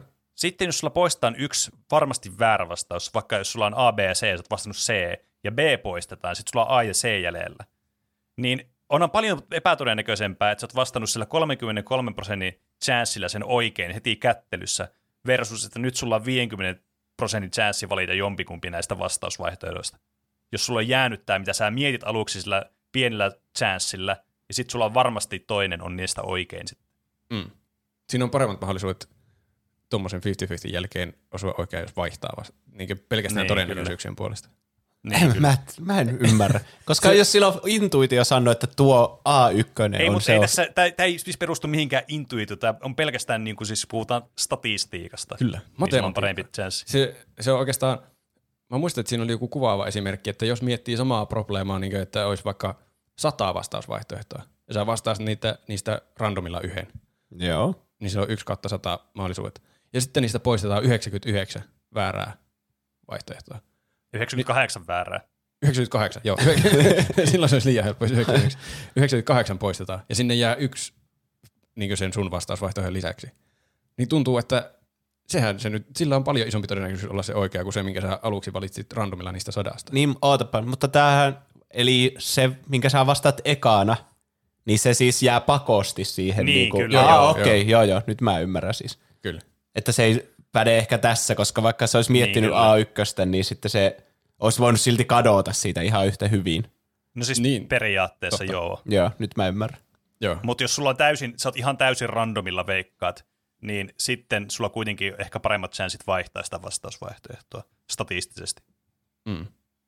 Mutta tässä se vaihtaa aivan muista syistä. Niin kyllä. Yskän perusteella. Mutta kuitenkin, vaikka se keskeytettiin ja ne tutki sitä tilannetta, niin ne ei, ei ne löytänyt tarpeeksi pitäviä todisteita mistä, että se olisi niin keskeytetty se koko kuvaussessio tai kilpailu. Että okay. tarvii pitävämpiä todisteita. Ja, ja se vaimo sai jäädä yleisöön ja muuta. Kyllä, vaimo jäi yleisöön ja kuvauksia jatkettiin. Mutta pelkästään tämä miettimis- ja vastaustyyli on niin omituinen tällä kaverilla, että tuotannossa epäiltiin hyvin paljon, että mm. joku huijaus tässä on menossa, mutta ne ei niinkö pysty jotenkin pistämään sormeaan, että mikä huijaus tässä on menossa. Jotenkin nämä huijaa, mutta en tiedä miten. Mm. Ja ne alkoi tutkia sitten yleisöä niinkö kameroiden kautta, että ne, niinkö, se yleisö, mitä vasten tämä Charles Ingramin kasvot on, että yrittääkö siellä joku viestiä jotenkin jollakin pienieleisillä, visuaalisilla käsimerkillä tai vastaavilla näitä oikeita vastausvaihtoehtoja tai jotakin. Että ne tuommoisia kaikkia vaihtoehtoja miettii, mutta ei osattu edes epäillä, että joku yskii niiden oikeiden vastausvaihtoehtoja. Vaikka se vaimo jäi kiinni äsken yskimisestä. Niin. Okei. Okay. niin, niin, on, on, koska se on niin typerä tapaa huijata, kun se olisi niin itsestään selvä. Niin mä luulen, että ei osaa edes kuvitella, että jo. joku yrittää huijata niin. noin tyhmästi. niin. Ja sitten mennään sitten yksitoista ja kaksitoista kysymys. Ne oli näitä helpompia ja Majurilla oli niin joku käsitys itsellä näistä, joten sitten sai aika nopeasti sen yskäsyn, että joo mä luulen, että se on tämä vaihtoehto C. Ja sitten kuuluu ja sitten se, okei okay, joo, sitten se voi vaan niin muodon vuoksi käydä niitä muita läpi ja varmistaa, ettei tule lisää yskäsyjä. Ja sitten kun mainitsee taas C, niin tulee mutta ei kai kannata montaa kertaa käydä niitä no, läpi niinpä. Sitten, jos aina tulee yskäsy siitä. Tässä siis mitä pitemmälle tässä kilpailussa edettiin, niin nämä rahasummat kasvaa ja varmaan myös paineet kasvaa. Niin mm. sitten tämä majuri alkaa käydä näitä vastausvaihtoehtoja läpi uudestaan ja uudestaan, aina vaan useammin joka kysymyksen kohdalla. Että se varmasti saa niinku varmuuden, että minkä kohdalla nyt tuli, kuuluu oikea yskäsy. Niin. Sieltä siis kuuluu varmasti studiossa muitakin yskäsyjä. Ja se haluaa justiin sen Whittockin yskäsyn, mikä tavallaan selittää, että on vaikeampi havaita sitä niiden huijausmetodia. Mutta se on kuitenkin jälkeenpäin hyvin selkeä, että yksi sama kaveri yskii aina oikean vastauksen kohdalla. Kuuluuko se siis siinä jaksossakin? Joo, ei se vissiin kovin selvästi kuulu, mutta mä näin semmoisen dokumentin, missä ne niinku kuuluu selvemmin. Niin se, okay. ne ajoitukset on niin, ei, ne ei niinku millään tavalla yritä peitellä, varsinkaan tässä loppuvaiheessa sitä niiden huijausta. Että se kertoo niitä vastausvaihtoja, heti tulee yskäsy ja heti se valitsee, että joo, kyllä mä luulen, että se on tämä. Ai, sen oho, kuinka pöljää. Wow. Niin. Häh. Mä täytyy sanoa, että mä oon vähän pettynyt. mä jotenkin odotin semmoista tommoista niin, niin kuin todella niin kuin big brain huijausta. Semmoista... Niin, niin sitä odottaisi. Niin odotettiin tuotannossakin, mutta sitten niin. nämä oli tämmöisiä idiootteja. Mikä on niin. uskomatonta, koska tuohon ohjelmaanhan menee fiksut ihmiset kisailemaan isoista rahasummista. Tuntuu, että ne keksisi paljon paremman tavan huijata kuin yskiä. Niin. Ehkä se niin. oli parempi tapa, mikä niillä oli silloin ekapäivänä käytössä.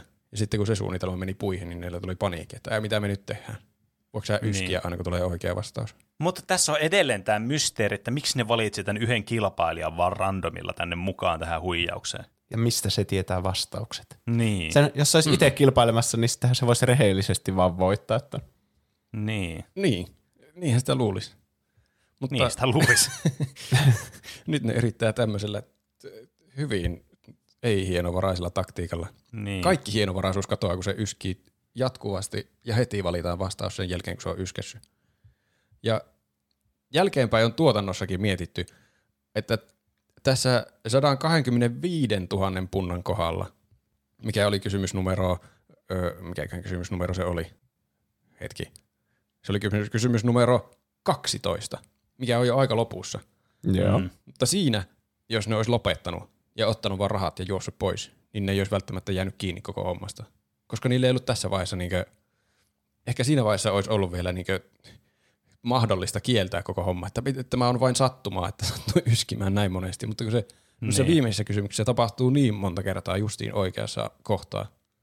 Ja se oli ehkä alun perin myös suunnitelma, että ne ottaa jonkun tuommoisen satatuhatta ja lähtee sitten menemään. Niin.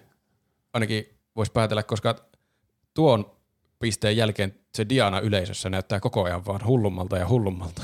Että se on niin kuin, se ei välttämättä olekaan niin hermostunut siitä, että miksi se kikkailee noin isojen rahasummien kanssa, vaan että ei, meidän piti lähteä täältä jo aikaa sitten. Johon niin. Kohta huomaa, että me yskitään näitä vastauksia. Niin, hmm. Mutta aivan.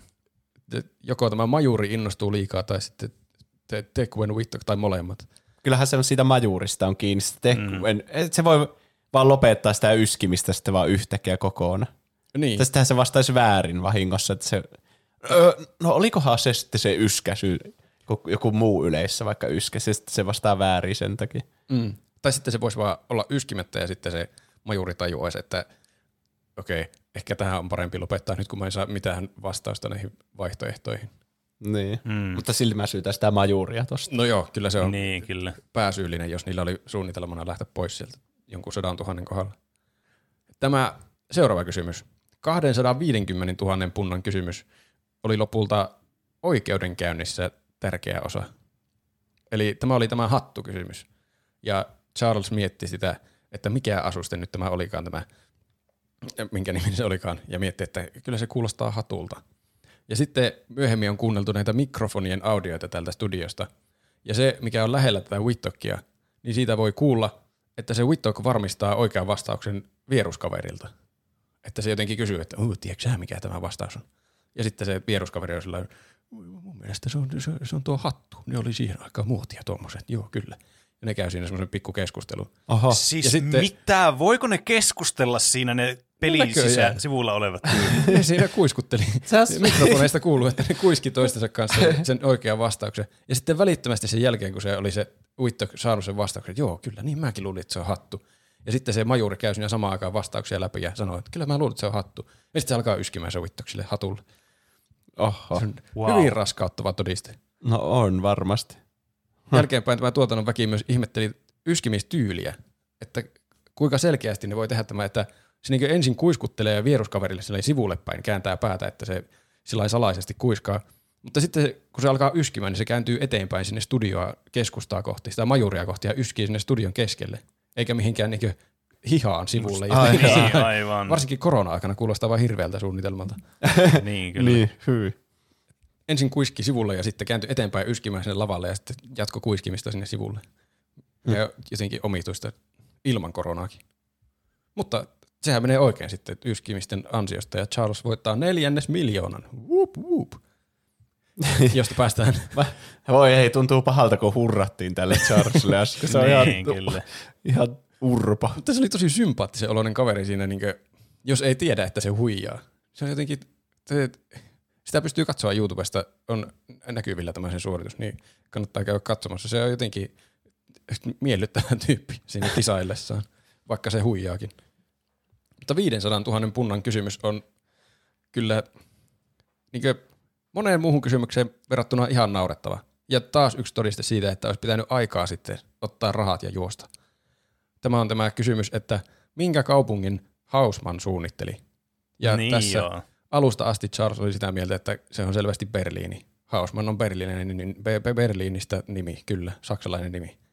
Ja se jotenkin, mä en tiedä mikä aivopieru sillä käy, että se unohtaa koko näiden huijaussysteemin. Se unohtaa sen ainoan vastuun, mikä sillä on näiden huijauksessa, että se luettelee nämä vastaukset hitaasti. Se vaan fiksautuu siihen Berliiniin ja hokee vaan sitä Berliiniä, että kyllä mä luulen, että se on Berliini. Joo, mä, mä oon aika varma, että se on Berliini. Ja se käy ne muut vastausvaihtoehdot läpi, läpi sillä, että en usko, että se on Rooma, eikä Pariisi, eikä Ateena. Kyllä mä luulen, että se on Berliini. Että se Whittock ei, ei edes yskiä mihinkään koskaan. Vaikka, wow.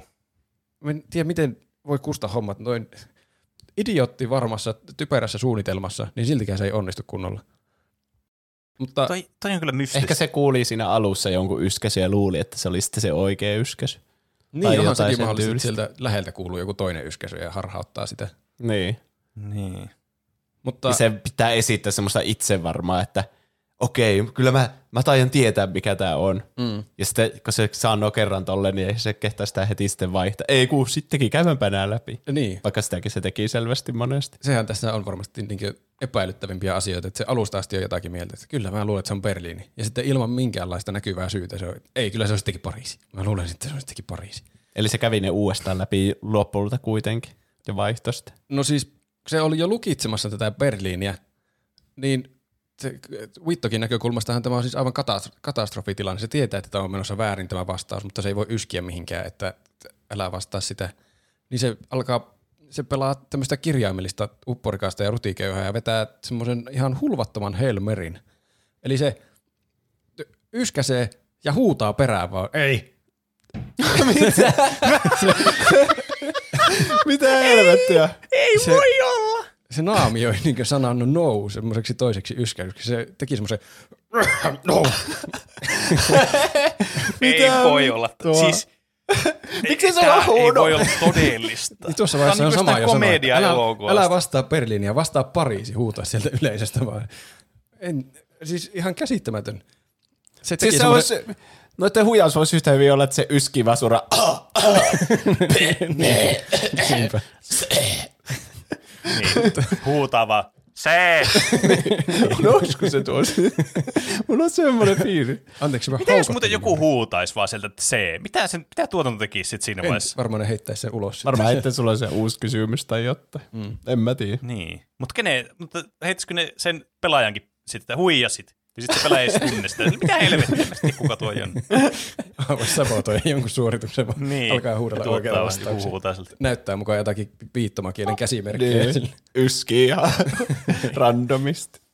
Hmm. Mutta tämä siis yrittää välttää katastrofin hauskalla ratkaisua.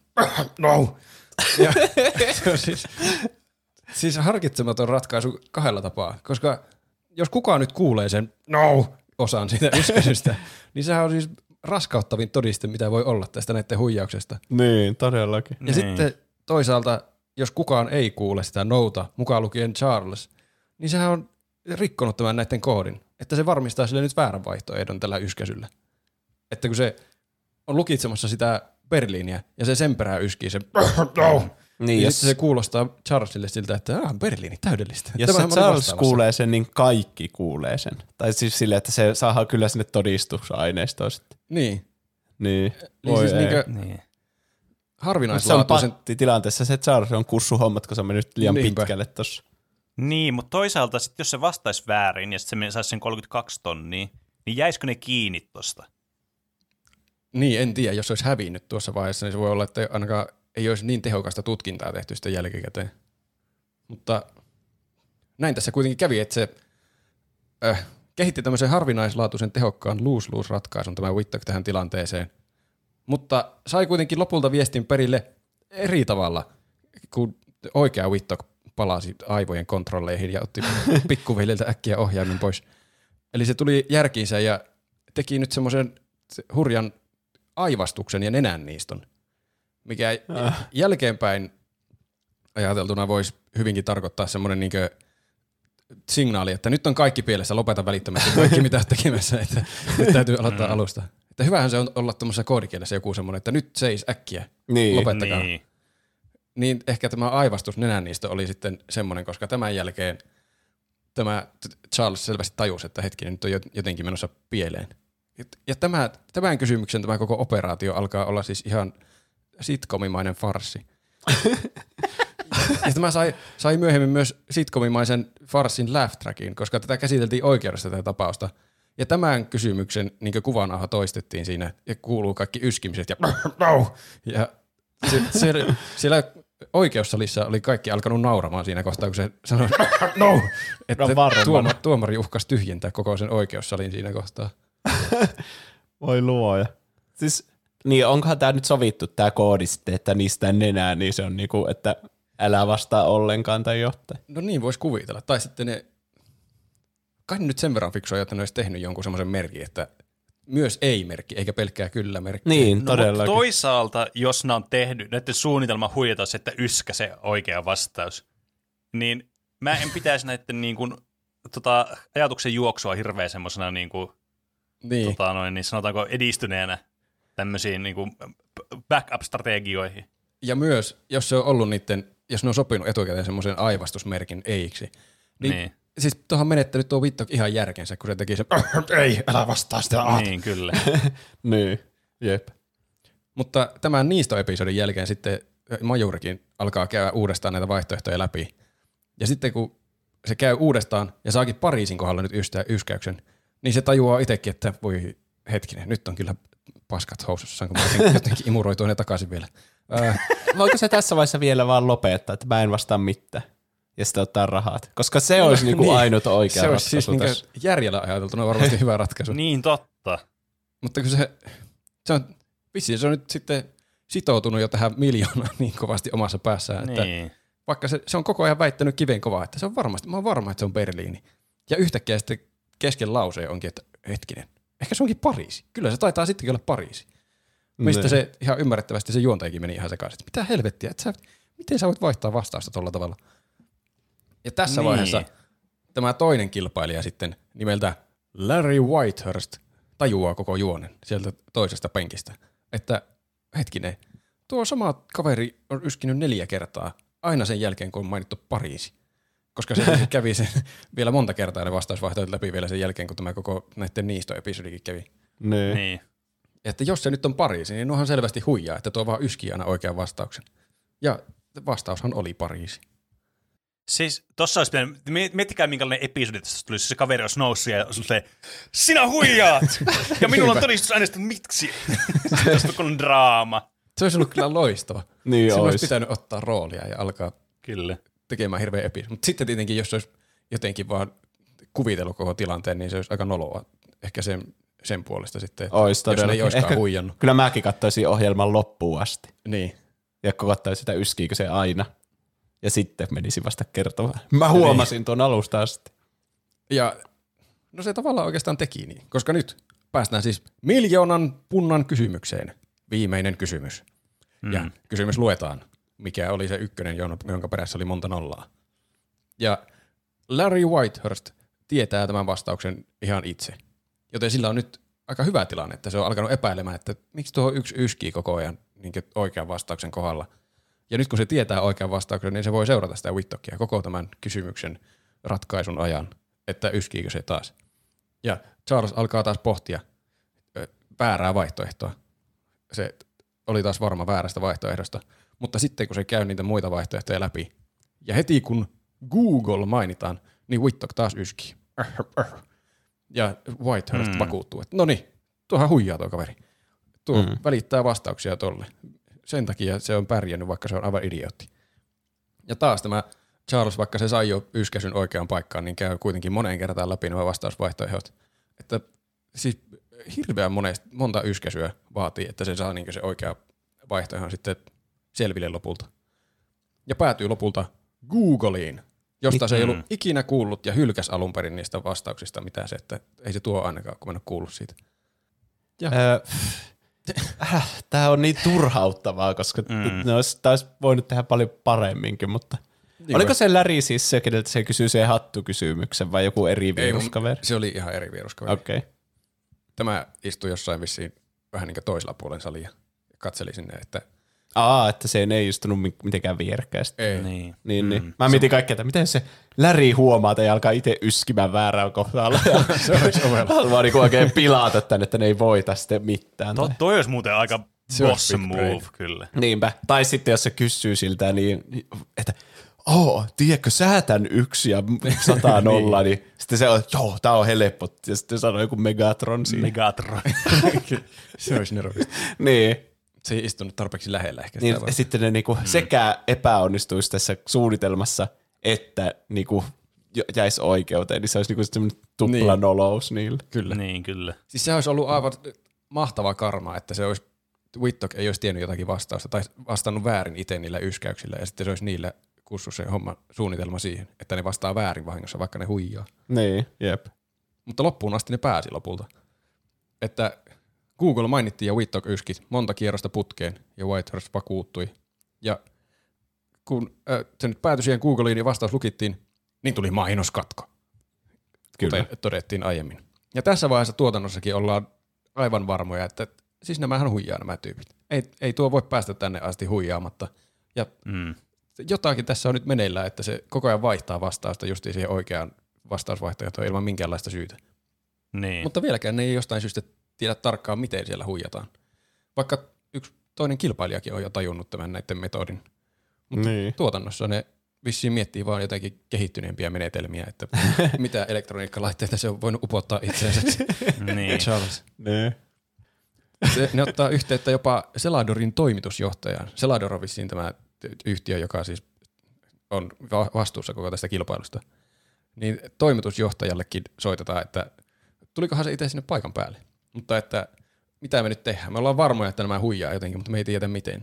Niin se oli sitä, sitä mieltä, että no, jos meillä ei ole tarkkoja todisteita, niin emme voi tällä hetkellä emme voi keskeyttää vaan kilpailua ilman mitään niin todisteita. Niin.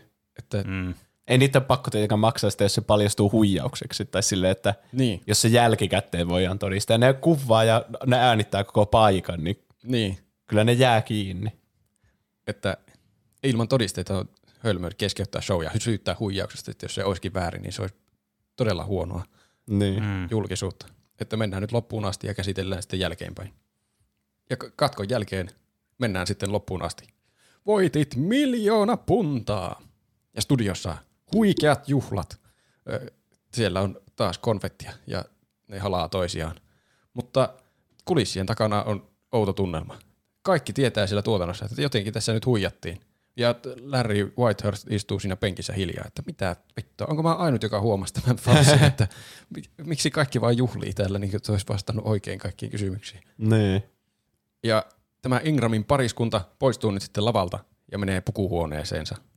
Ja hetken päästä tästä joku vartija täältä kuvauspaikalta on lähellä sitä huonetta ja kuulee, niillä on ikkuna auki, niin se kuulee sieltä pukuhuoneesta ei mitään semmoista, mitä voisi olettaa, että kuuluu tommosen voiton jälkeen juhlia ja aa, soitetaan lapsille ja, ja juhlitaan ja kaikille sukulaisille, että me voitiin miljoona puntaa. Mm. Vaan sieltä kuuluu jotakin hirveää riitelyä. Että se nainen vaan huutaa, Diana huutaa sille Charlesille jotakin ja se Charles ottaa huutoa vastaan. Niin joku... jotain, että mitä vittua sä teit, että me niin. sovittiin sata kaksikymmentä mikä olikaan tuhatta mm. eikä mitään miljoonaa. Vois perkele. Kyllä. Niin. Toi niin on kyllä siis totta, että toi niin kuin, ton huijauksen skaala kyllä niin kuin vähintäänkin niin kuin paljastaa just ton mm. huijauksen myös. Niin, kyllä jonkun verran yskiä voi varmaan, se yskäisyjä voi väitellä, niin argumentoida, että nämä nyt sattuu olemaan tässä kohtaa, mutta noin niin monta kyllä. kertaa, se on kymmeniä ja kymmeniä kertaa ja yskäissyt justiin oikeassa kohtaa. Niin siinä kyllä. vaiheessa, ja vielä kun on niin isoista rahoista kyse, niin pakko järjestää joku tutkinta asiasta. Niin. Että, siis suuri kysymys mulla on tässä, että miten ne päätyi ottamaan yhteyttä tähän yhteen kilpailijaan ja miten, miksi se suostui tähän osallistumaan tähän huijaukseen? Ja myös, niin. mistä se itse tiesi ne vastaukset, koska tässä luotettiin niin. pelkästään siihen, että se tietää ne. Mm. Niin, siis kyllä. Nuo, selvästi nuo on tommosia ihme miljonäärishow-harrastajia, nuo kaikki, jotka käytetään. Ne on monta kertaa yrittänyt päästä ja päässytkin kuvauksiin, mutta ei ole vaan päässyt siihen penkkiin. Että niin. ne varmasti tietää paljon tuommoista nippelitietokysymystä. Niin kuin se Charlesillakin selvästi oli niin joku käsitys monesta kysymyksestä, että mä luulen, että se on tuo, ja sitten se tarvii vaan vastauksen siltä Whittockilta, että se yskäsi se oikeaan kohtaan. Niin, ne vaan teki mm. yhteistyötä ja varmisti, ja se vaimokinhan joutui vastaan yhteen niistä, niin. että ei Whittock... ne täysin luottanut siihen, että se yksi tietää ne kaikki. Ja Whittock kysyi vieruskaverilta vielä joku pari kysymystä. Aa, niin, ja niin. Niin, että kyllä niillä vähän oli niin hakemista, mutta lopulta ne, niillä oli tarpeeksi vankkaa tietämistä yhdessä, että ne pääsin miljoonaan asti. Kuvitelkaa tämä tilanne, että no niin, ensi viikolla, tai ensi viikolla, siis huomenna, jos tämä ottaa seuraavana päivänä. Mm. Tänne tulee kilpailemaan kuusi henkilöä näillä nimillä. Sitten katsotaan sitä. Laitetaan tolle, soitetaan tolleen, kun syytä, haluaisiko se tulla meidän kanssa tähän huijaukseen mukaan? Niin, koska sitten jos se ei suostu se eka. Teidän puhelin soi silleen, no niin, hei, me haluttaisiin huijata tässä, että haluatko tulla mukaan? Mitä terää? Joo, totta kai, no niin. Toivonkin, että tuossa ottaisitte. Niin. Mutta sen ekan pitää suostua, muuten se on niinku game over niillä. Niin. Ja sä oot jo aika pitkällä, kun sä oot päässyt tuon vitun formaattiin mukaan ja niin. jatkoon noin pitkälle. Mm. Että ei siinä kannata ottaa riskiä ollenkaan, että edes soittaa kenellekään. Niin. mä, mä en tiedä, miten ne päätyi tuohon Whittockiin, mutta jotenkin ne oli saanut sen vakuutettua tuosta huijauksesta. En, siis en voi ymmärtää. Tuo jotenkin tuo Whittock ei vaikuta kaikista terävimmältä kynältä penaalissa niin tämän tarinan perusteella, vaikka voisi olla ihan no. fiksu tyyppi. Niin. Voi hitta. Ja kuinka ollakaan. Samaan aikaan, kun tuo Diana huutaa Charlesille sillä pukuhuoneessa, niin studiossa aloitetaan uutta peliä uuden kilpailijan kanssa. Ja arvaatteko, kuka istuu penkkiin? Elä sanoa, että se on se, joka huijasi noiden kanssa. Nopeuspelin voittaa Tecwen Whittock. Kyllä, Oho. Tecwen Whittock pääsee pelaamaan. Wow. Ja nyt nämä on yskijöitä. Sekin voitti miljoonan. Ei voittanut. Se ei voittanut miljoona. Mä huijasin. Se voitti tuhat puntaa. Ihan säällittävä suoritus. No oli, vaikka se tiesi edelleen. Häh? Se tiesi vähän niin kuin kaikki tuossa edellisessä. Niin. No ei ihan kaikkea. Se joutui kyselemään, eikä se voi kysellä tietenkään siinä penkissä. Niin, mutta silti aika su- suruutta on kyllä yllättävän vähän. Mutta se tiesi, että saa puolet tyyliin tai jotain niin. siitä toisesta miljoonasta. Ehkä sitä ei kiinnostunut enää omaa suoritus niin paljon. Niin. Mutta kiinnostavampaa tässä hänen runissa oli ehkä, että siinä pelatessa ei kuullut enää yskän yskäystä. Sen yskä oli parantunut täydellisesti. Niin joo, se vittu, se en olisi pitänyt tajuta tietenkin jatkaa sitä niin. kulissia siihen, niin. että se on kämpillä ja kaksi päivää parantunut sitä yskästä. Että, ja se voi se, vaan lopettaa yskimistä. Se on koko kuvasta ihan hirveässä tuskissa on yskinyt siellä joka kysymyksen kohdalla monta kertaa. Ja sitten kun se itse pääsee pelaamaan, niin ei minkäänlaista oiretta. Mutta toisaalta miettikääpä, jos olisi mennyt siihen terve terve, jos olisi ollut huono näyttelijä, jos olisi ollut silleen, anteeksi tästä mun yskästä, mulla on hirveä yskä tässä, niin kaikki olisikin nyt siihen yskää huomiota ihan hulluna. Yrittää myydä sen tosi vakuuttavasti. Se, että varmaan huomasittekin tuossa äskeisten kisaajien kohdalla, että mä yskin kovasti, niin se johtuu tästä mun y- yskästä. Niin. Toivottavasti mä nyt yskin oikein te vastasi kohdalla niin kuin äsken. Niin. Tai toivottavasti yskin, niin se... Niin, totta. Sitä jatkuu tää yskiminen juuri näiden oikein te vastauksen kohdalla. Ups, sanoinko mä tuon äänen? No. No. No. Se on niinku klonkku. Tämmönen yskäpäivässä on. No. Take the money. Onko toi ihan taraa siellä?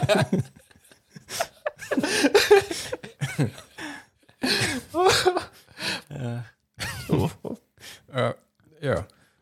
Näiden kuvausten jälkeen sitten totta kai tuotannossa, kun oltiin varmoja, että nuo huijasi jotenkin, niin alettiin raivolla katsomaan kuvanauhoja. Ja siinä oli ilmeisesti kahdeksan päivää aikaa, että nämä Ingramit voi käydä lunastamassa sen miljoonan punnan sekin.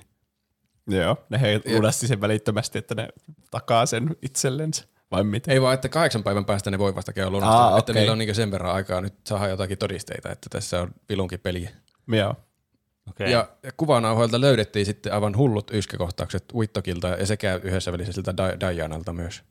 Ja myös selvisi kuvanauhoilta, että tämä Diana jotenkin koko ajan katseli epäilyttävästi sinne Whittockin suuntaan monta kertaa sen kuvausten aikana, vaikka se myöhemmin väitti, että ei se koskaan kuullutkaan tuosta kaverista, vaikka se oli soittanut sille siinä kuvausten välissä myös. Niin joo, sekin vielä. Se on aika semmoinen selvä, kiistämätön todiste, se löytyy sieltä puhelutiedoista. Niin. Mm. Siinä, olikohan se just se toimitusjohtaja, joka katseli ne kuvanauhoja, kun sille esiteltiin, että kato nyt tuossakin se yskäsi ja tuossakin se yskäsi. Niin se oli yrittänyt olla semmoinen niin kuin, tavallaan paholaisen asian, että no mitä jos se vaan sitä yskitti justiin tuossa kohtaa. Mutta sitten kun niitä alkoi tulla kymmeniä ja kymmeniä oikeita yskäsyjä, niin sekin oli sitä mieltä, että joo, kyllähän nuo huijas selvästi. Joo. Hm. Ja tämä sitten y- yksi tuottajista soitti Charles Ingramille, että meidän täytyy nyt valitettavasti ilmoittaa, että ohjelman kuvauksissa on tapahtunut epätavallisuuksia, johon sinä olet osallistunut, ja nämä epäilykset on välitetty poliisille, ja tällä hetkellä emme lähetä kyseistä ohjelmaa televisiossa tai valtuuta voittosumman lunastamista. Ja se oli jotenkin mahtava reaktio sillä Charlesilla tähän puheluun. Maailman brittiläisin tyyppi jotenkin, ja myös epäilyttävä, kun se oli vaan jotenkin sellainen, oi, no hyvää tavaton. Mitenkä, voi että. Oho. No. Selvästihän minä kiistän nämä syytökset. Kiitos, että tiedotitte asiasta. Ei, ei niinkö mitään, että mitä? Mitä sä sanoit? Mitä, mitä, mitä, mistä sä syytät mua? Hetkinen. Mm. Mä niin. just voitin miljoonan. Vai, että... Ei me edes tunneta koko tyyppiä. Se yskiminen niin. ei liittynyt mitenkään mun vastausvaihtoehtoon. Ante- anteeksi, mutta ei me puhuttu mistään yskimisestä. Niin. Ai, no, no vittu. Hyvä tommonen, että se ei jotenkin hyväksy, jos ne puheluaikana kohtaloista. No hemmetti. Niin, kai siinä, no minä kiistän nämä, niin kuin kuuluu, kuuluu tämmöisessä tapauksessa kiistää syytökset, että kyllä. Tavataan oikeudessa sitten. Ja oikeuteenhan se meni. Syytettynä oli Ingramin pariskunta ja tämä Whittock. Syyte oli procuring the execution of a valuable security by deception. Minä eikö sinun kääntää sitä, se olisi ollut vaikeaa, mutta selvästi jonkun... Arvokkaan asian pet- petoksella saaminen niin, itselle. Kyllä, petos, arvokkaas asia, anastus, kähvellys. Hmm. Ja vielä oikeudessakin nämä kiisti syyllisyyttä tähän huijaukseen. Vaikka tässä on selkeimmät todisteet, mitä on olemassa ikinä mistään. Mutta loppuun asti ne oli sitä mieltä, että ei huijattu. Tämä Larry Whitehurst oli siis yksi todistaja ja se kertoi tämän tarinan omasta näkökulmasta, kuinka se kräkkäsi tämän näiden nerokkaan koodin. Että ne yski oikean vastauksen kohdalla. Ja siis mua, mua ärsytää, jos se kerta pysäytettiin se ohjelma sen vaimon yskimisen kohdalla. Mm. Niin sehän niinku sen jälkeen niiden tuotantoyhtiö on pitänyt katsoa vaan yskimistä. Se on selvä niin. merkki niin, niillä. Luulisi, että sen jälkeen viimeistään kiinnittäisi huomiota, että yksi kilpailijoista yskii koko ajan. Niin. Ne ei vaan tajunnut näitä tätä asiayhteyttä. Ne epäili vaan niitä niinku sen läheisiä, että ne ei osannut niin. arvata, että ne ottaa joku randomin, mikä niin. on tietenkin aika hyvä se, idea. Että on se kyllä. Niin totta. Totta kai sitä vaimoa kuvataan eniten siellä niistä yleisöistä. On aivan siis käsittämätöntä, miten voi oikeasti onnistua se, että ne saa tuon randomin niinku, osallistujan mukaan tuohon. Niin sitä mä en voi käsittää. Toi on niinku uskomattomia asioita tätä koko tarinaa. Kyllä. Siis tuommoinen noin jotenkin lapsen aivoilla keksitty huijaus niin päätyy niin aivan päätyyn asti, että saa miljoonan sillä tavalla edes hetkeksi. Se on jotenkin uskomatonta, ettei ne tuotannossa tajunnut, miten se tapahtuu. Niinpä. Myös tämä juontaja Chris Tarrant oli todistajana. Ja se ei ollut huomannut mitään outoa, mutta se sanoi, että se ei olisi kirjoittanut edes niitä shekkejä sille, jos olisi epäillyt jotakin petkutusta siellä. Mutta se nyt tietenkin juontajana keskittyy ihan eri asioihin, niin kuin niin. juontamiseen ja niihin kysymyksiin, ja se juttelee sille Charlesille. Ja, niin, ja reagoi niinku autenttisesti, että mitä vittua, miksi sä vaihtoit tuolta? niin. Se oli sitä mieltä, että tämä Charles oli vaan uskomaton pelaaja, että se oli tuommoinen aivan sekopäämajuri, joka vaihtelee vastauksia miten sattuu ja jotenkin onnistuu vastaamaan oikein. Ne. Ja totta kai oikeudessa sitten todistajana kävi myös itse Charles Ingram, niin kuin asiaan kuuluu. Ja se väitti, että se tiesi kaikki kysymykset, kaikki vastaukset kysymyksiin tiesi, paitsi viimeisen kysymyksen, jossa se, vuotti, jossa, jossa se luotti matematiikan ja fysiikan A-leveleihin, mitä se oli. Se on jotain Briteissä joku oma semmoinen koulutusaste, no A-levels. Okay. Mm. Että se oli opiskellut matikkaa ja fysiikkaa sen verran, että se sitten luotti siinä mukaan niihin. Vaikka, Vaikka se, se ei ollut kuullutkaan siitä Googlesta. Se on jännittävä selitys. No joo. Myös se on sanonut, että ehkä siellä studiossa oli yskimistä, mutta minä en ainakaan semmoista kuullut. Tai ainakaan se ei vaikuttanut minun päätöksiin. Ainut ulkopuolinen vaikute oli kysymyksessä kymmenen, kun yleisö päästi semmoisen ison huokauksen yhden vaihtoehdon kohdalla. Kymmenen taisi olla just se musiikkikysymys, missä se taas vaihto vastaustaan sillä tavalla niin yhtäkkiä vaan U-käännöksellä. Ja tämä Ai, kysy... ootapa. Siis oliko se... Oliko tuo totta, että ne yleisö niinku säikähti jotain, että se vaihtaa... Tai vastaa väärin, ja vai no siis, mitä? Oliko se vaan keksitty? Ainut yleisön huokaus, mitä mä itse näin tässä tapauksessa, oli se, kun se sanoi, että joo, kyllä mä pelaan semmoisessa tilanteessa, kun ei selvästi tiennyt vastausta ollenkaan, ja oli hirveän isoista rahoista kyse. Niin. Että mun mielestä, minun käsitys oli, että se vaan keksi, että yleisöstä päätteli jonkun vastausvaihtoehdon. Niin. Okei, okay, se vaan halusi semmoiseen, että niin, joo, kyllä mä ymmärrän. Vähän niin kuin, että se olisi uskottavampi, että joo, kyllä mä saatoin niin. vähän yleisön niin. reaktioita kuunnella. Mm. Mutta se ei ole tietenkään huijausta, että yleisöstä vahingossa saa jonkun vastauksen. No ei, varsinkin jos kaikki on silleen yhteen. Kysymyksen numero neljätoista se, no, se yritti selitellä sillä lailla, että se, mä vaan tiesin, että Pariisi suunniteltiin ekonomisista syistä Napoleonin sotien jälkeen. Se oli sen selitys, että miksi se vaihtoi yhtäkkiä. Se yritti Berliiniä koko ajan vastata ja sitten no, jälkeen vastasikin Pariisin. Se oli siinä yhtäkkiä muistanut, että ah, Pariisi suunniteltiin ekonomisista syistä Napoleonin sotien jälkeen. Tuommoinen Wikipediasta suoraan vastaan. Niin. Myös se kertoili todistajana vissiin, että sen elämästä on tapauksen myötä tullut ikävää. Että autoa on vandalisoitu ja kaduilla sitä huudellaan huijari. Ja kissa on ammuttu ilmakiväärillä. Mikä on siis Toi onkin. järjetöntä. Oh no. Että tämä on, onhan tuo nyt huijausta, mutta se on vaan... rahaa jossakin visailuohjelmassa. Niin, niin onko se menettää jät, todennäköisesti kuitenkin. Jättäkää kissat rauhaan. Niin. Mitä helvetti. kansa on yhtä hullua kuin nuo Ingramit. Mm. Diana kävi myös todistamassa ja kielsi totta kai kaikki syytökset. Ai prinsessa Diana. Niin. Tämän vaimo prinsessa Diana. Se oli vaan sit...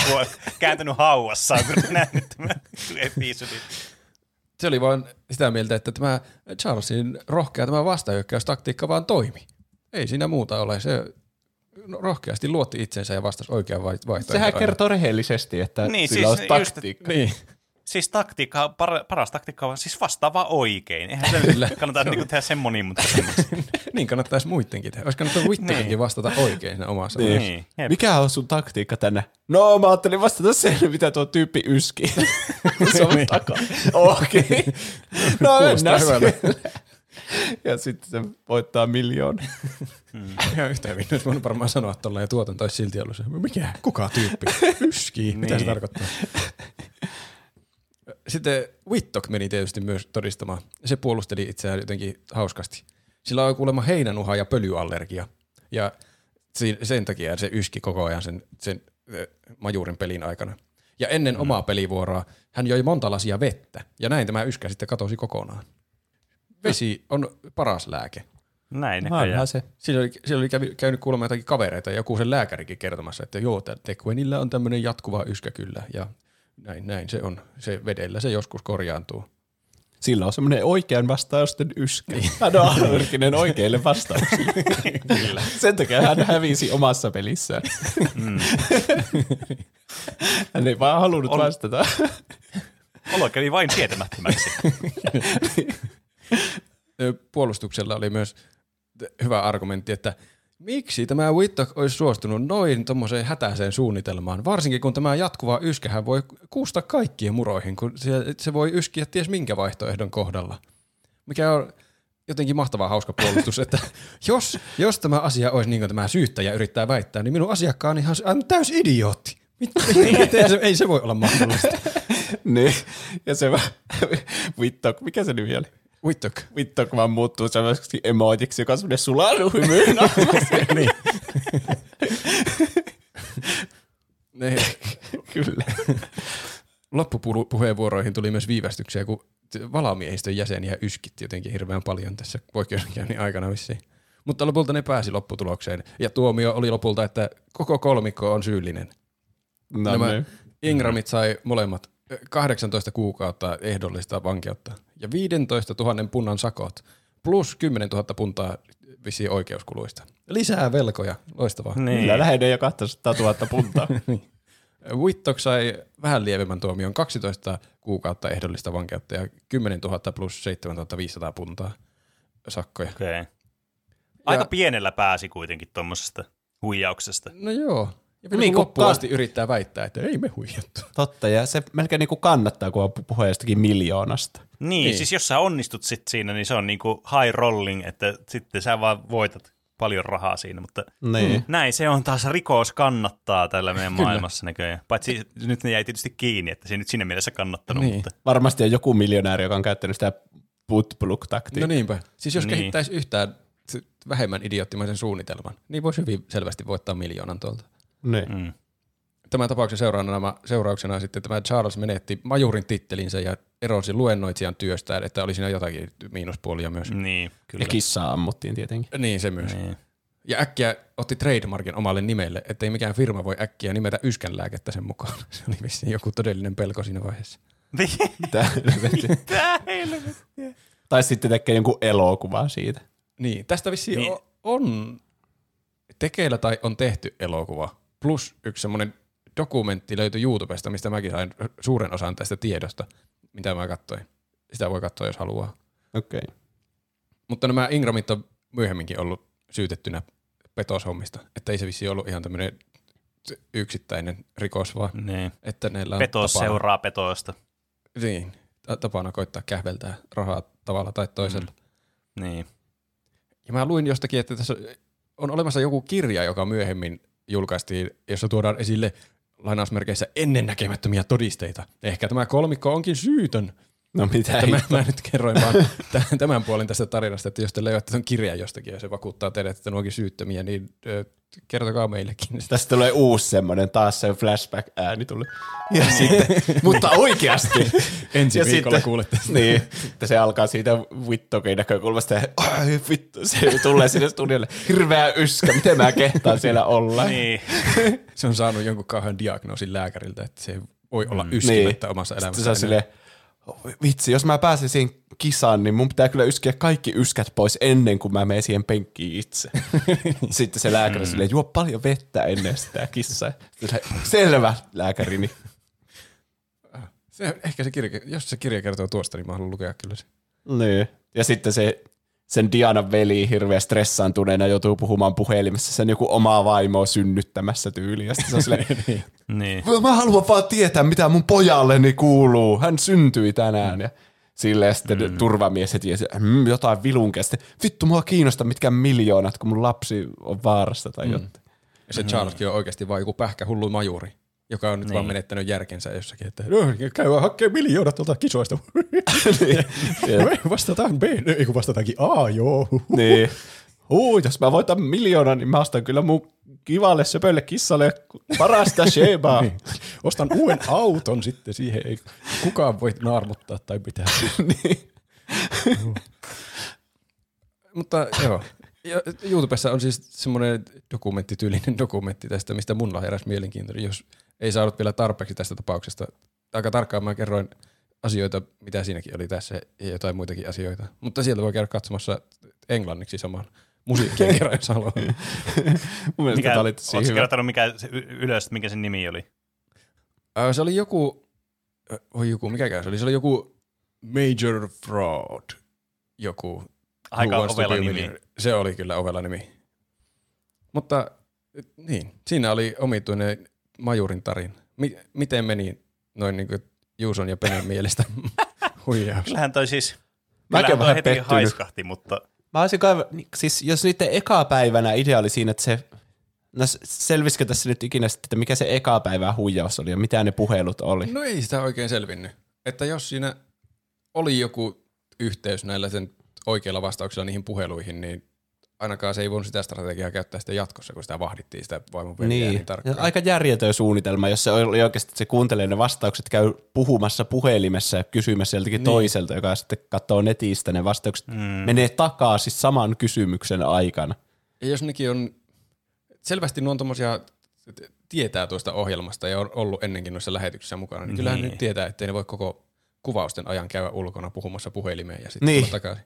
Niinku viisitoista kysymystä. Niin. Tätä, että mäkin olen vähän silleen pettynyt, että kyllä joku olisi, siinä olisi ollut, pitänyt olla joku vähän varmempi tapa saada ne vastaukset mm. sille. Kyllä, mä, varmasti jos me mietittäisiin kymmenen minuuttia, niin me keksittäisiin joku paljon parempi tapa huijata. Haluatko miljonääriksi ohjelmassa? Niin, mm. jep. Tai sitten se.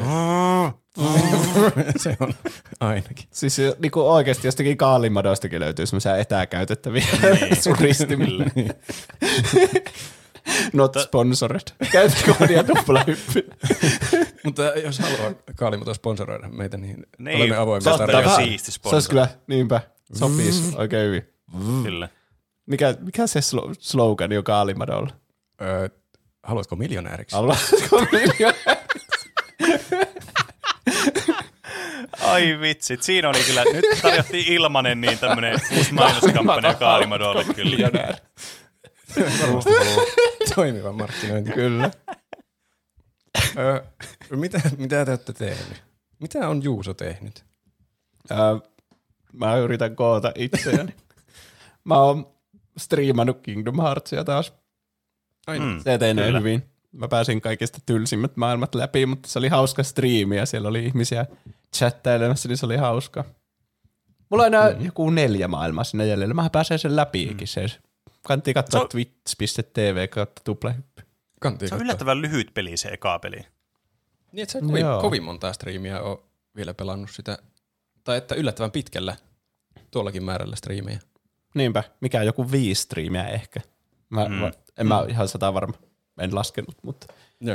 Joo, kyllä se, mä sanoisin, että pari kolme ehkä pitää vielä. Mm. Niitä innolla odottaen. Kyllä. Niin. kannattaa seurata tosiaan sitä meidän Twitchiä. Ja sitten mä oon God of War Ragnarokissa nyt mennyt niin jänniin paikkoihin siinä, että mä en ole malttanut pelata Hollow Knightia tai Final Fantasy seitsemän remake, jotka ne muut pelit, mitkä mulla on kesken, niin mä oon nyt keskittynyt mm. sen God of War Ragnarokkiin, ja se on kyllä tosi hyvä. Mm.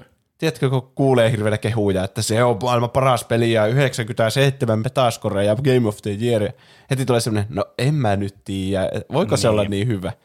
Mm. Ja sitten joskus se on, yleensä on niin hyvä kuin mitä väitetään. No mm. niin musta tuntuu, että tässä on nyt ehkä semmoinen tilanne. Aivan. Se on aika hyvä. Mitä Pene on tehnyt? No, Hei, mä, mä sanon on... vielä, että Last of Usista se kolmas jakso oli ihan sikaa hyvä. Joo, se kyllä vaan paranee se sarja. Joo, mä en voi us... se oli niinku elokuva se kolmas jakso. Oli kyllä. Silleen niinku hmm. harvasta T V-jaksosta melkein tulee itku silmään. Mm. Nyt. Mitä Pene on tehnyt? Mä oon niin, tota, noin, niin pelannut Dead Cellsia eteenpäin. Mä pääsin ensimmäistä kertaa läpi sen pelin nytten. Toki se on roguelike, niin sitä tulee pelattua useita kertoja läpi, koska sinne sitten unlockkaa uusia juttuja tälle. Mutta nyt mä pääsin eka kerran sen niin kuin ns. Läpi sen peliin. Ja oon kyllä tykännyt. Se on ollut kyllä tosi mukavaa ja semmoista nopeaa temposta. Ja helppo napata se ja pelata pari runia ja sitten tehdä jotakin muuta. Mm. Et siinä mielessä kyllä mennyt hyvin niin kuin tohon ö, mun roguelikein kokoiseen aukkoon, minkä Slay the Spire on aiheuttanut. Toki mä ehkä kaipaisin jotain semmoista deckbuilding-juttua. Jotenkin se on semmoinen niin kuin mua viehtää. Tietenkin tälleen niin kuin korttipelien ystävänä. Mutta sitten sen lisäksi kanssa itse striimannut Dark Soulsia, sekin on kohta Dark Souls kaksi siis, niin alkaa olla loppusuoralla. Valheimia on pelannut, sitä vihdoinkin päässyt sinne Mistlandsiin, mistä tämä koko niin kuin Valheim-buumi sai uudestaan oh. alkuunsa tässä niin loppuvuodesta. Ja mitä muuta? Meillä on tullut uusi kissa kanssa tänne kotiin, niin käytiin hakemassa niin tuossa viikonloppuna uusi semmoinen niin venäjäsininen pentu, niin nyt se, sekin on tällä sitten ilahduttamassa arkea. Eli semmoisia juttuja. Oikeastaan aika paljon tämmöisiä kivoja ja kiinnostavia asioita. Ja Pene tunnistettiin fantasiapelissä. Niin, sekin vielä. Se, hyvä kun sanoit tuon.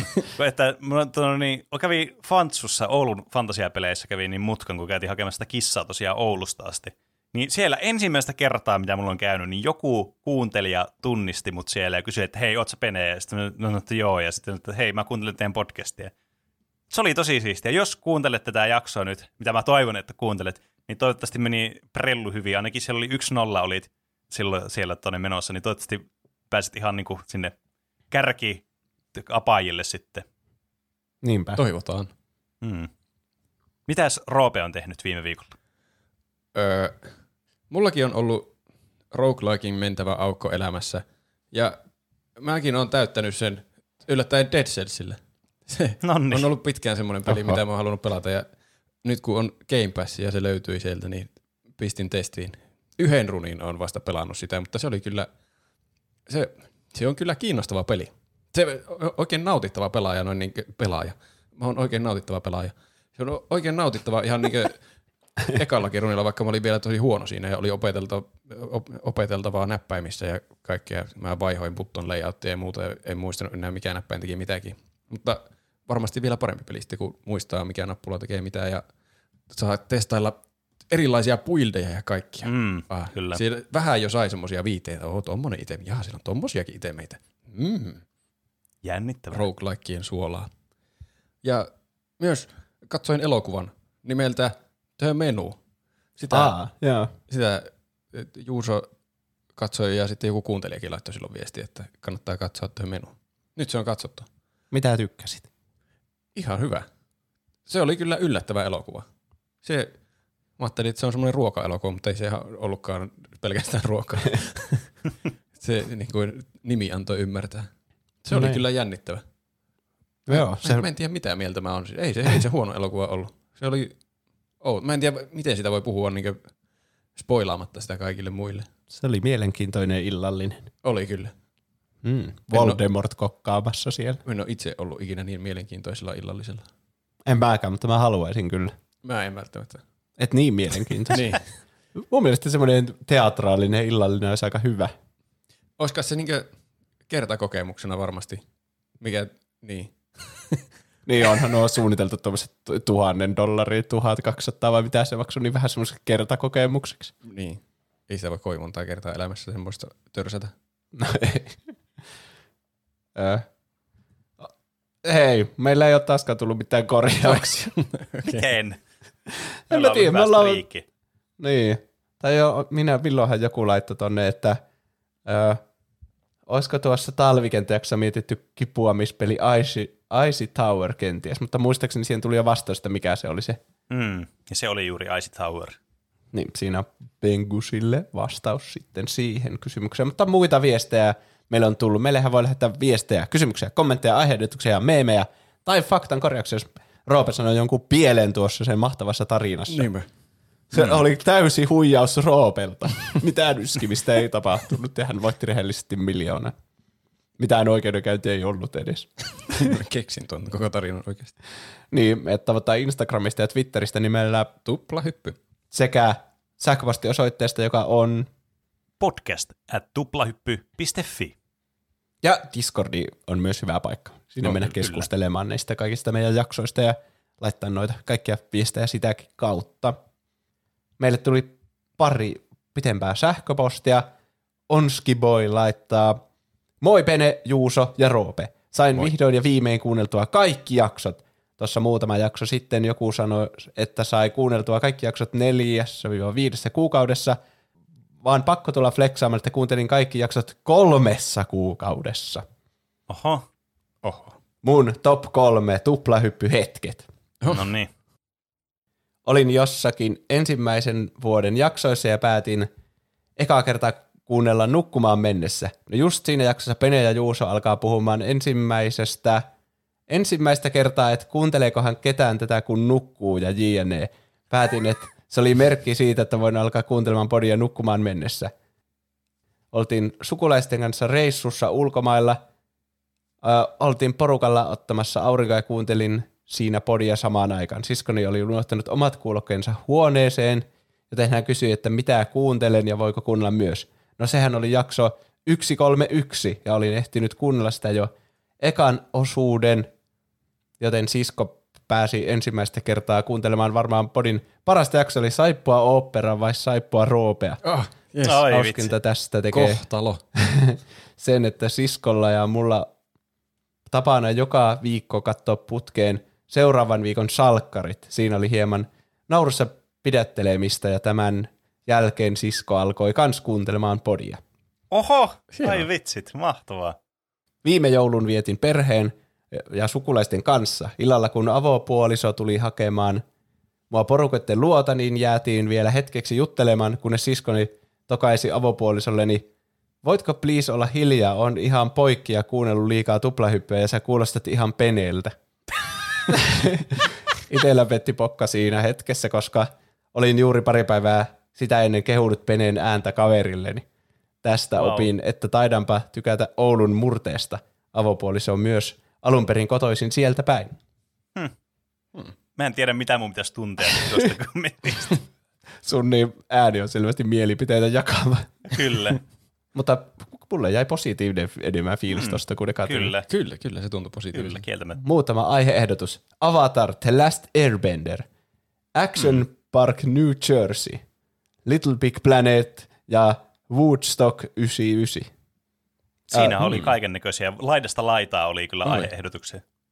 Oho, tulipas pitkä viesti, mutta vielä loppulässytykset. Kiitos aivan mahtavan podin tekemisestä.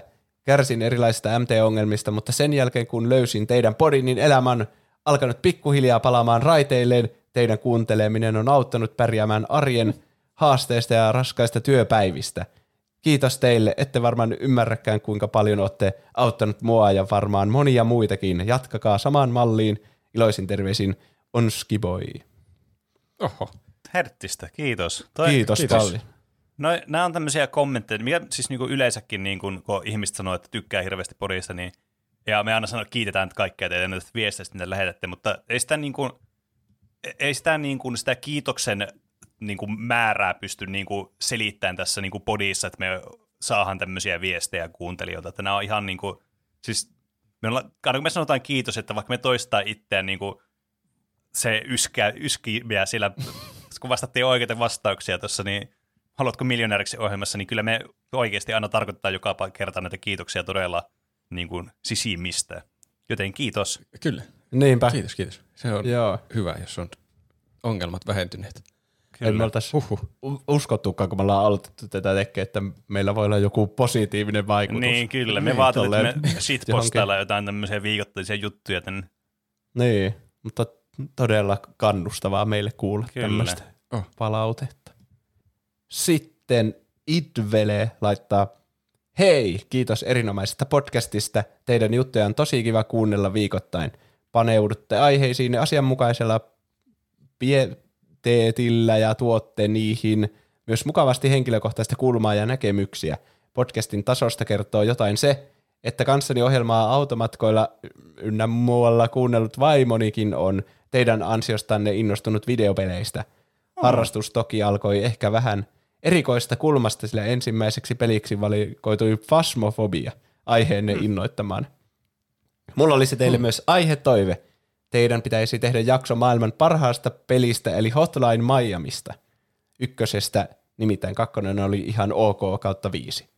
Maailman paras peli on tietysti aika vahva statement, mutta mikään muu peli ei ole yhtä hienosti lyönyt yhteen yksinkertaista, mutta koukuttavaa gameplay-loopia ja aivan timanttista soundtrackia.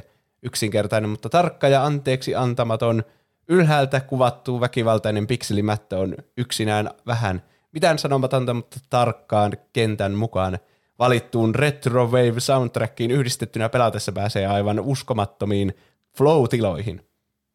Toinen mm. syy, mikä tekee pelistä maailman parhaan, on pelin teemat ja erityisesti sen suhde väkivaltaan. Pelissä päähenkilö tekee silmitöntä väkivaltaa hyvällä meiningillä ja bangereiden soidessa taustalla, mutta aina kentän läpäistyään päähenkilöltä ja samalla pelaajalta itseltä kysytään, katso nyt mitä menit tekemään. Pidätkö sinä oikeasti ihmisten satuttamisesta? Mikään itselle vastaan tullut peli ei ole ensin yllättyn, yllättyn, yllättän, yllyttänyt ja lahtaamaan kerrostalollista mafiosoja ja sitten käskenyt katsomaan työnsä jälkeä ja miettimään, että mitä tuli tehtyä. Pelin juoni on täysin käsittämätön, mutta se on oikeastaan sivuseikka, sillä koukuttavan gameplayn retroestetiikan ja välillä jopa filosofiseen pohdiskeluun lisäksi peli ei muuta kaipaa. Kiitos vielä mahtavasta podcastista. Jatkakaa saman mallin Itvele. Kiitos. Kiitos. Tuosta mulla tuli itse asiassa mieleen tuosta Hotline Miamista. Yksi semmoinen, tota noin, niin mä oon kyllä monesti pohtinut sitä peliä, hyvin psykedeellinen peli. Et mulla tulee aina mieleen siitä eräs toinen peli, mistä mä kans haluaisin tehdä joskus aihe, eli suomalainen klassikko, kun Tapaan kaikki. siinä, on niin, siinä on kyllä... Kuulette siitä pelistä vielä varmasti tässä lähitulevaisuudessa, mutta varmaan, musta olisi kiva kyllä pelata Hotline Miamikin joskus läpi, että mä oon sitä monesti pohtinut, mutta en ole vielä itse sitä pelannut. Joo, en mä, Kiitos, se näyttää kyllä tosi coolilta mm. peliltä. Mm. Ja soundtrack on kyllä aivan bangeri, sitä mä oon kuunnellut. Oho. Mm. Sitten Instagramista tuli viesti Jotsi Otsilta. Aihe-ehdotus, voisitteko joskus tehdä jakson, jossa analysoitte videopelien, elokuvien, sarjojen nimiä ja mietitte, että tekeekö ne järkeä tuotteen kontekstissa vai onko ne vain kasa sanoja, jotka kuulostaa hienolta yhdessä? Mielestäni tuo oli mielenkiintoinen aihe-ehdotus, että hmm. analysoidaan asioiden nimiä ja onko ne hmm. hyviä. Niin. niin. Mä en ole kuullut kenenkään ikinä tekevän semmoista. Sehän voisi olla ihan... Varten otettava vaihtoehto. Vaikka niin. onko, miksi tämän nimi on Lord of the Rings? Niin, vaikka siinä on oikeastaan se yksi sormus, mikä, mitä seurataan koko ajan. Niin, mutta miksi se on, ja kuka se on Sauron, sekö on se, joka on niitä sormusten lordi. Mm. Mm. Mm. Meidän pitäisi selvästi puhua enemmän tuosta Taru Sormusten herrasta elokuvien nimestä. Ehkä. Niin, kiinnostava aihe kyllä. Niin. Mm.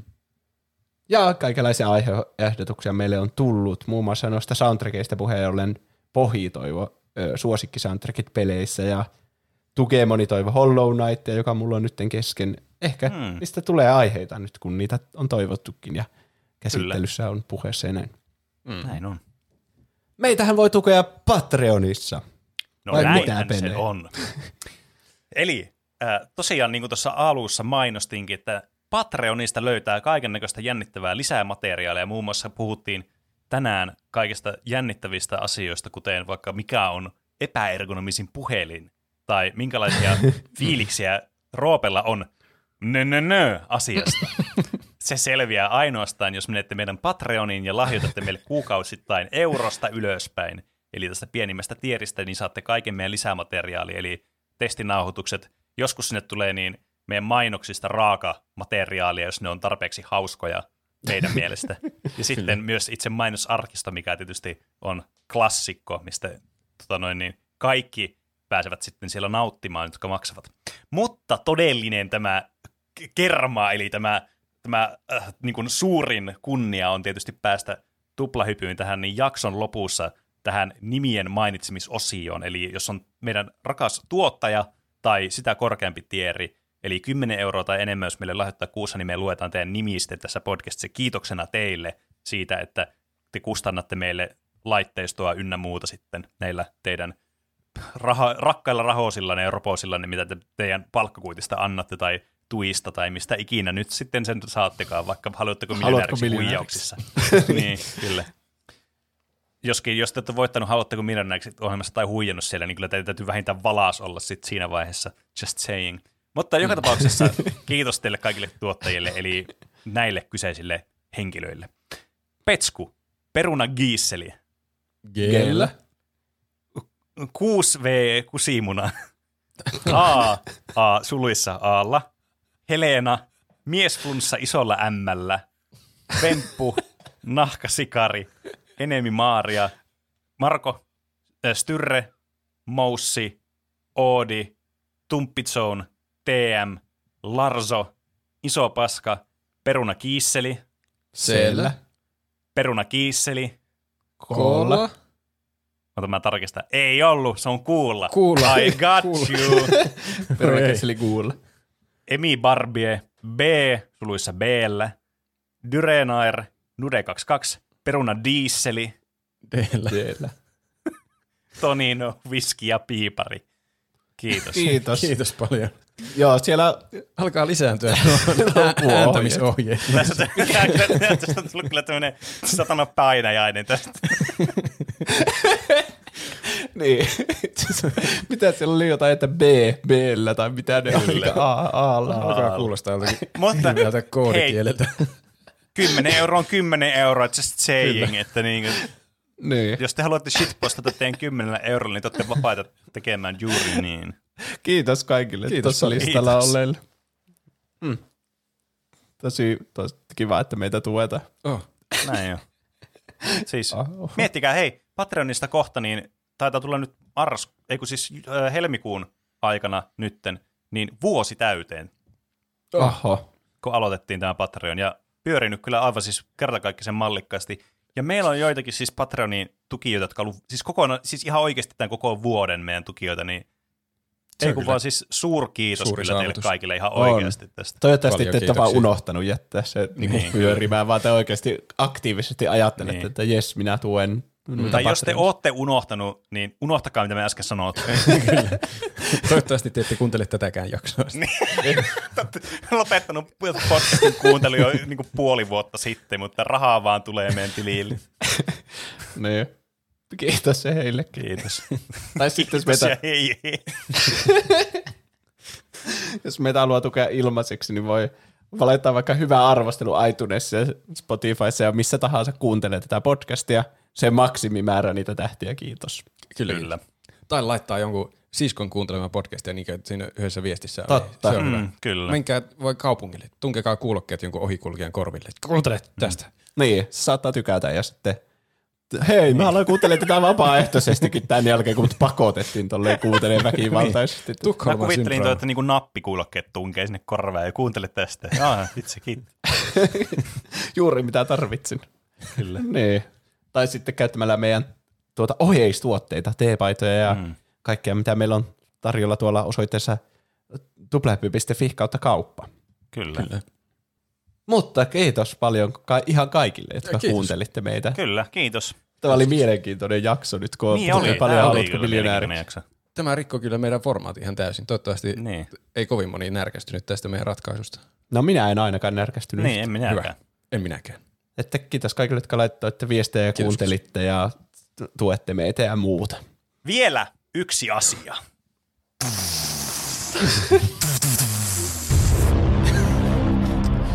No niin.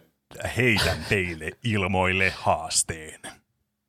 Eli ensi viikon jaksoon, niin tässä tulee jo teille viikon kyssäri. Mikä on teidän mielestä ärsyttävin peliääni?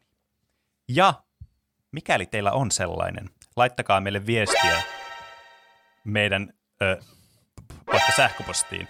Tai mitä sä teet, Juusella? Älä nyt, nyt lopeta. Ö, tota, laittakaa viestiä tota noin, niin meidän osoitteeseen ö, tu, tuplahy, podcast at tuplahyppi piste com. Vitsit oli vaikea sanoa jossakin toisessa kontekstissa kuin tota noin, niin, tässä normaalikohdassa. Paitsi onko se fi? Se kuulostaa fi paremmalta. Mikä? Fi kuulostaa muista paremmalta. Tuplahyppi piste fi. Tuplahyppi piste fi. Podcast at tuplahyppi piste fi. Voi her- helvetti, tämä meni ihan plörinäksi tämä osuus. Laittakaa sinne, että hei, haluaisin pistää teille tämmöisen niin ärsyttävän äänen tähän turnajaisiin. Ärsyttävien peliäänien turnajaisiin. Ei mulla muuta.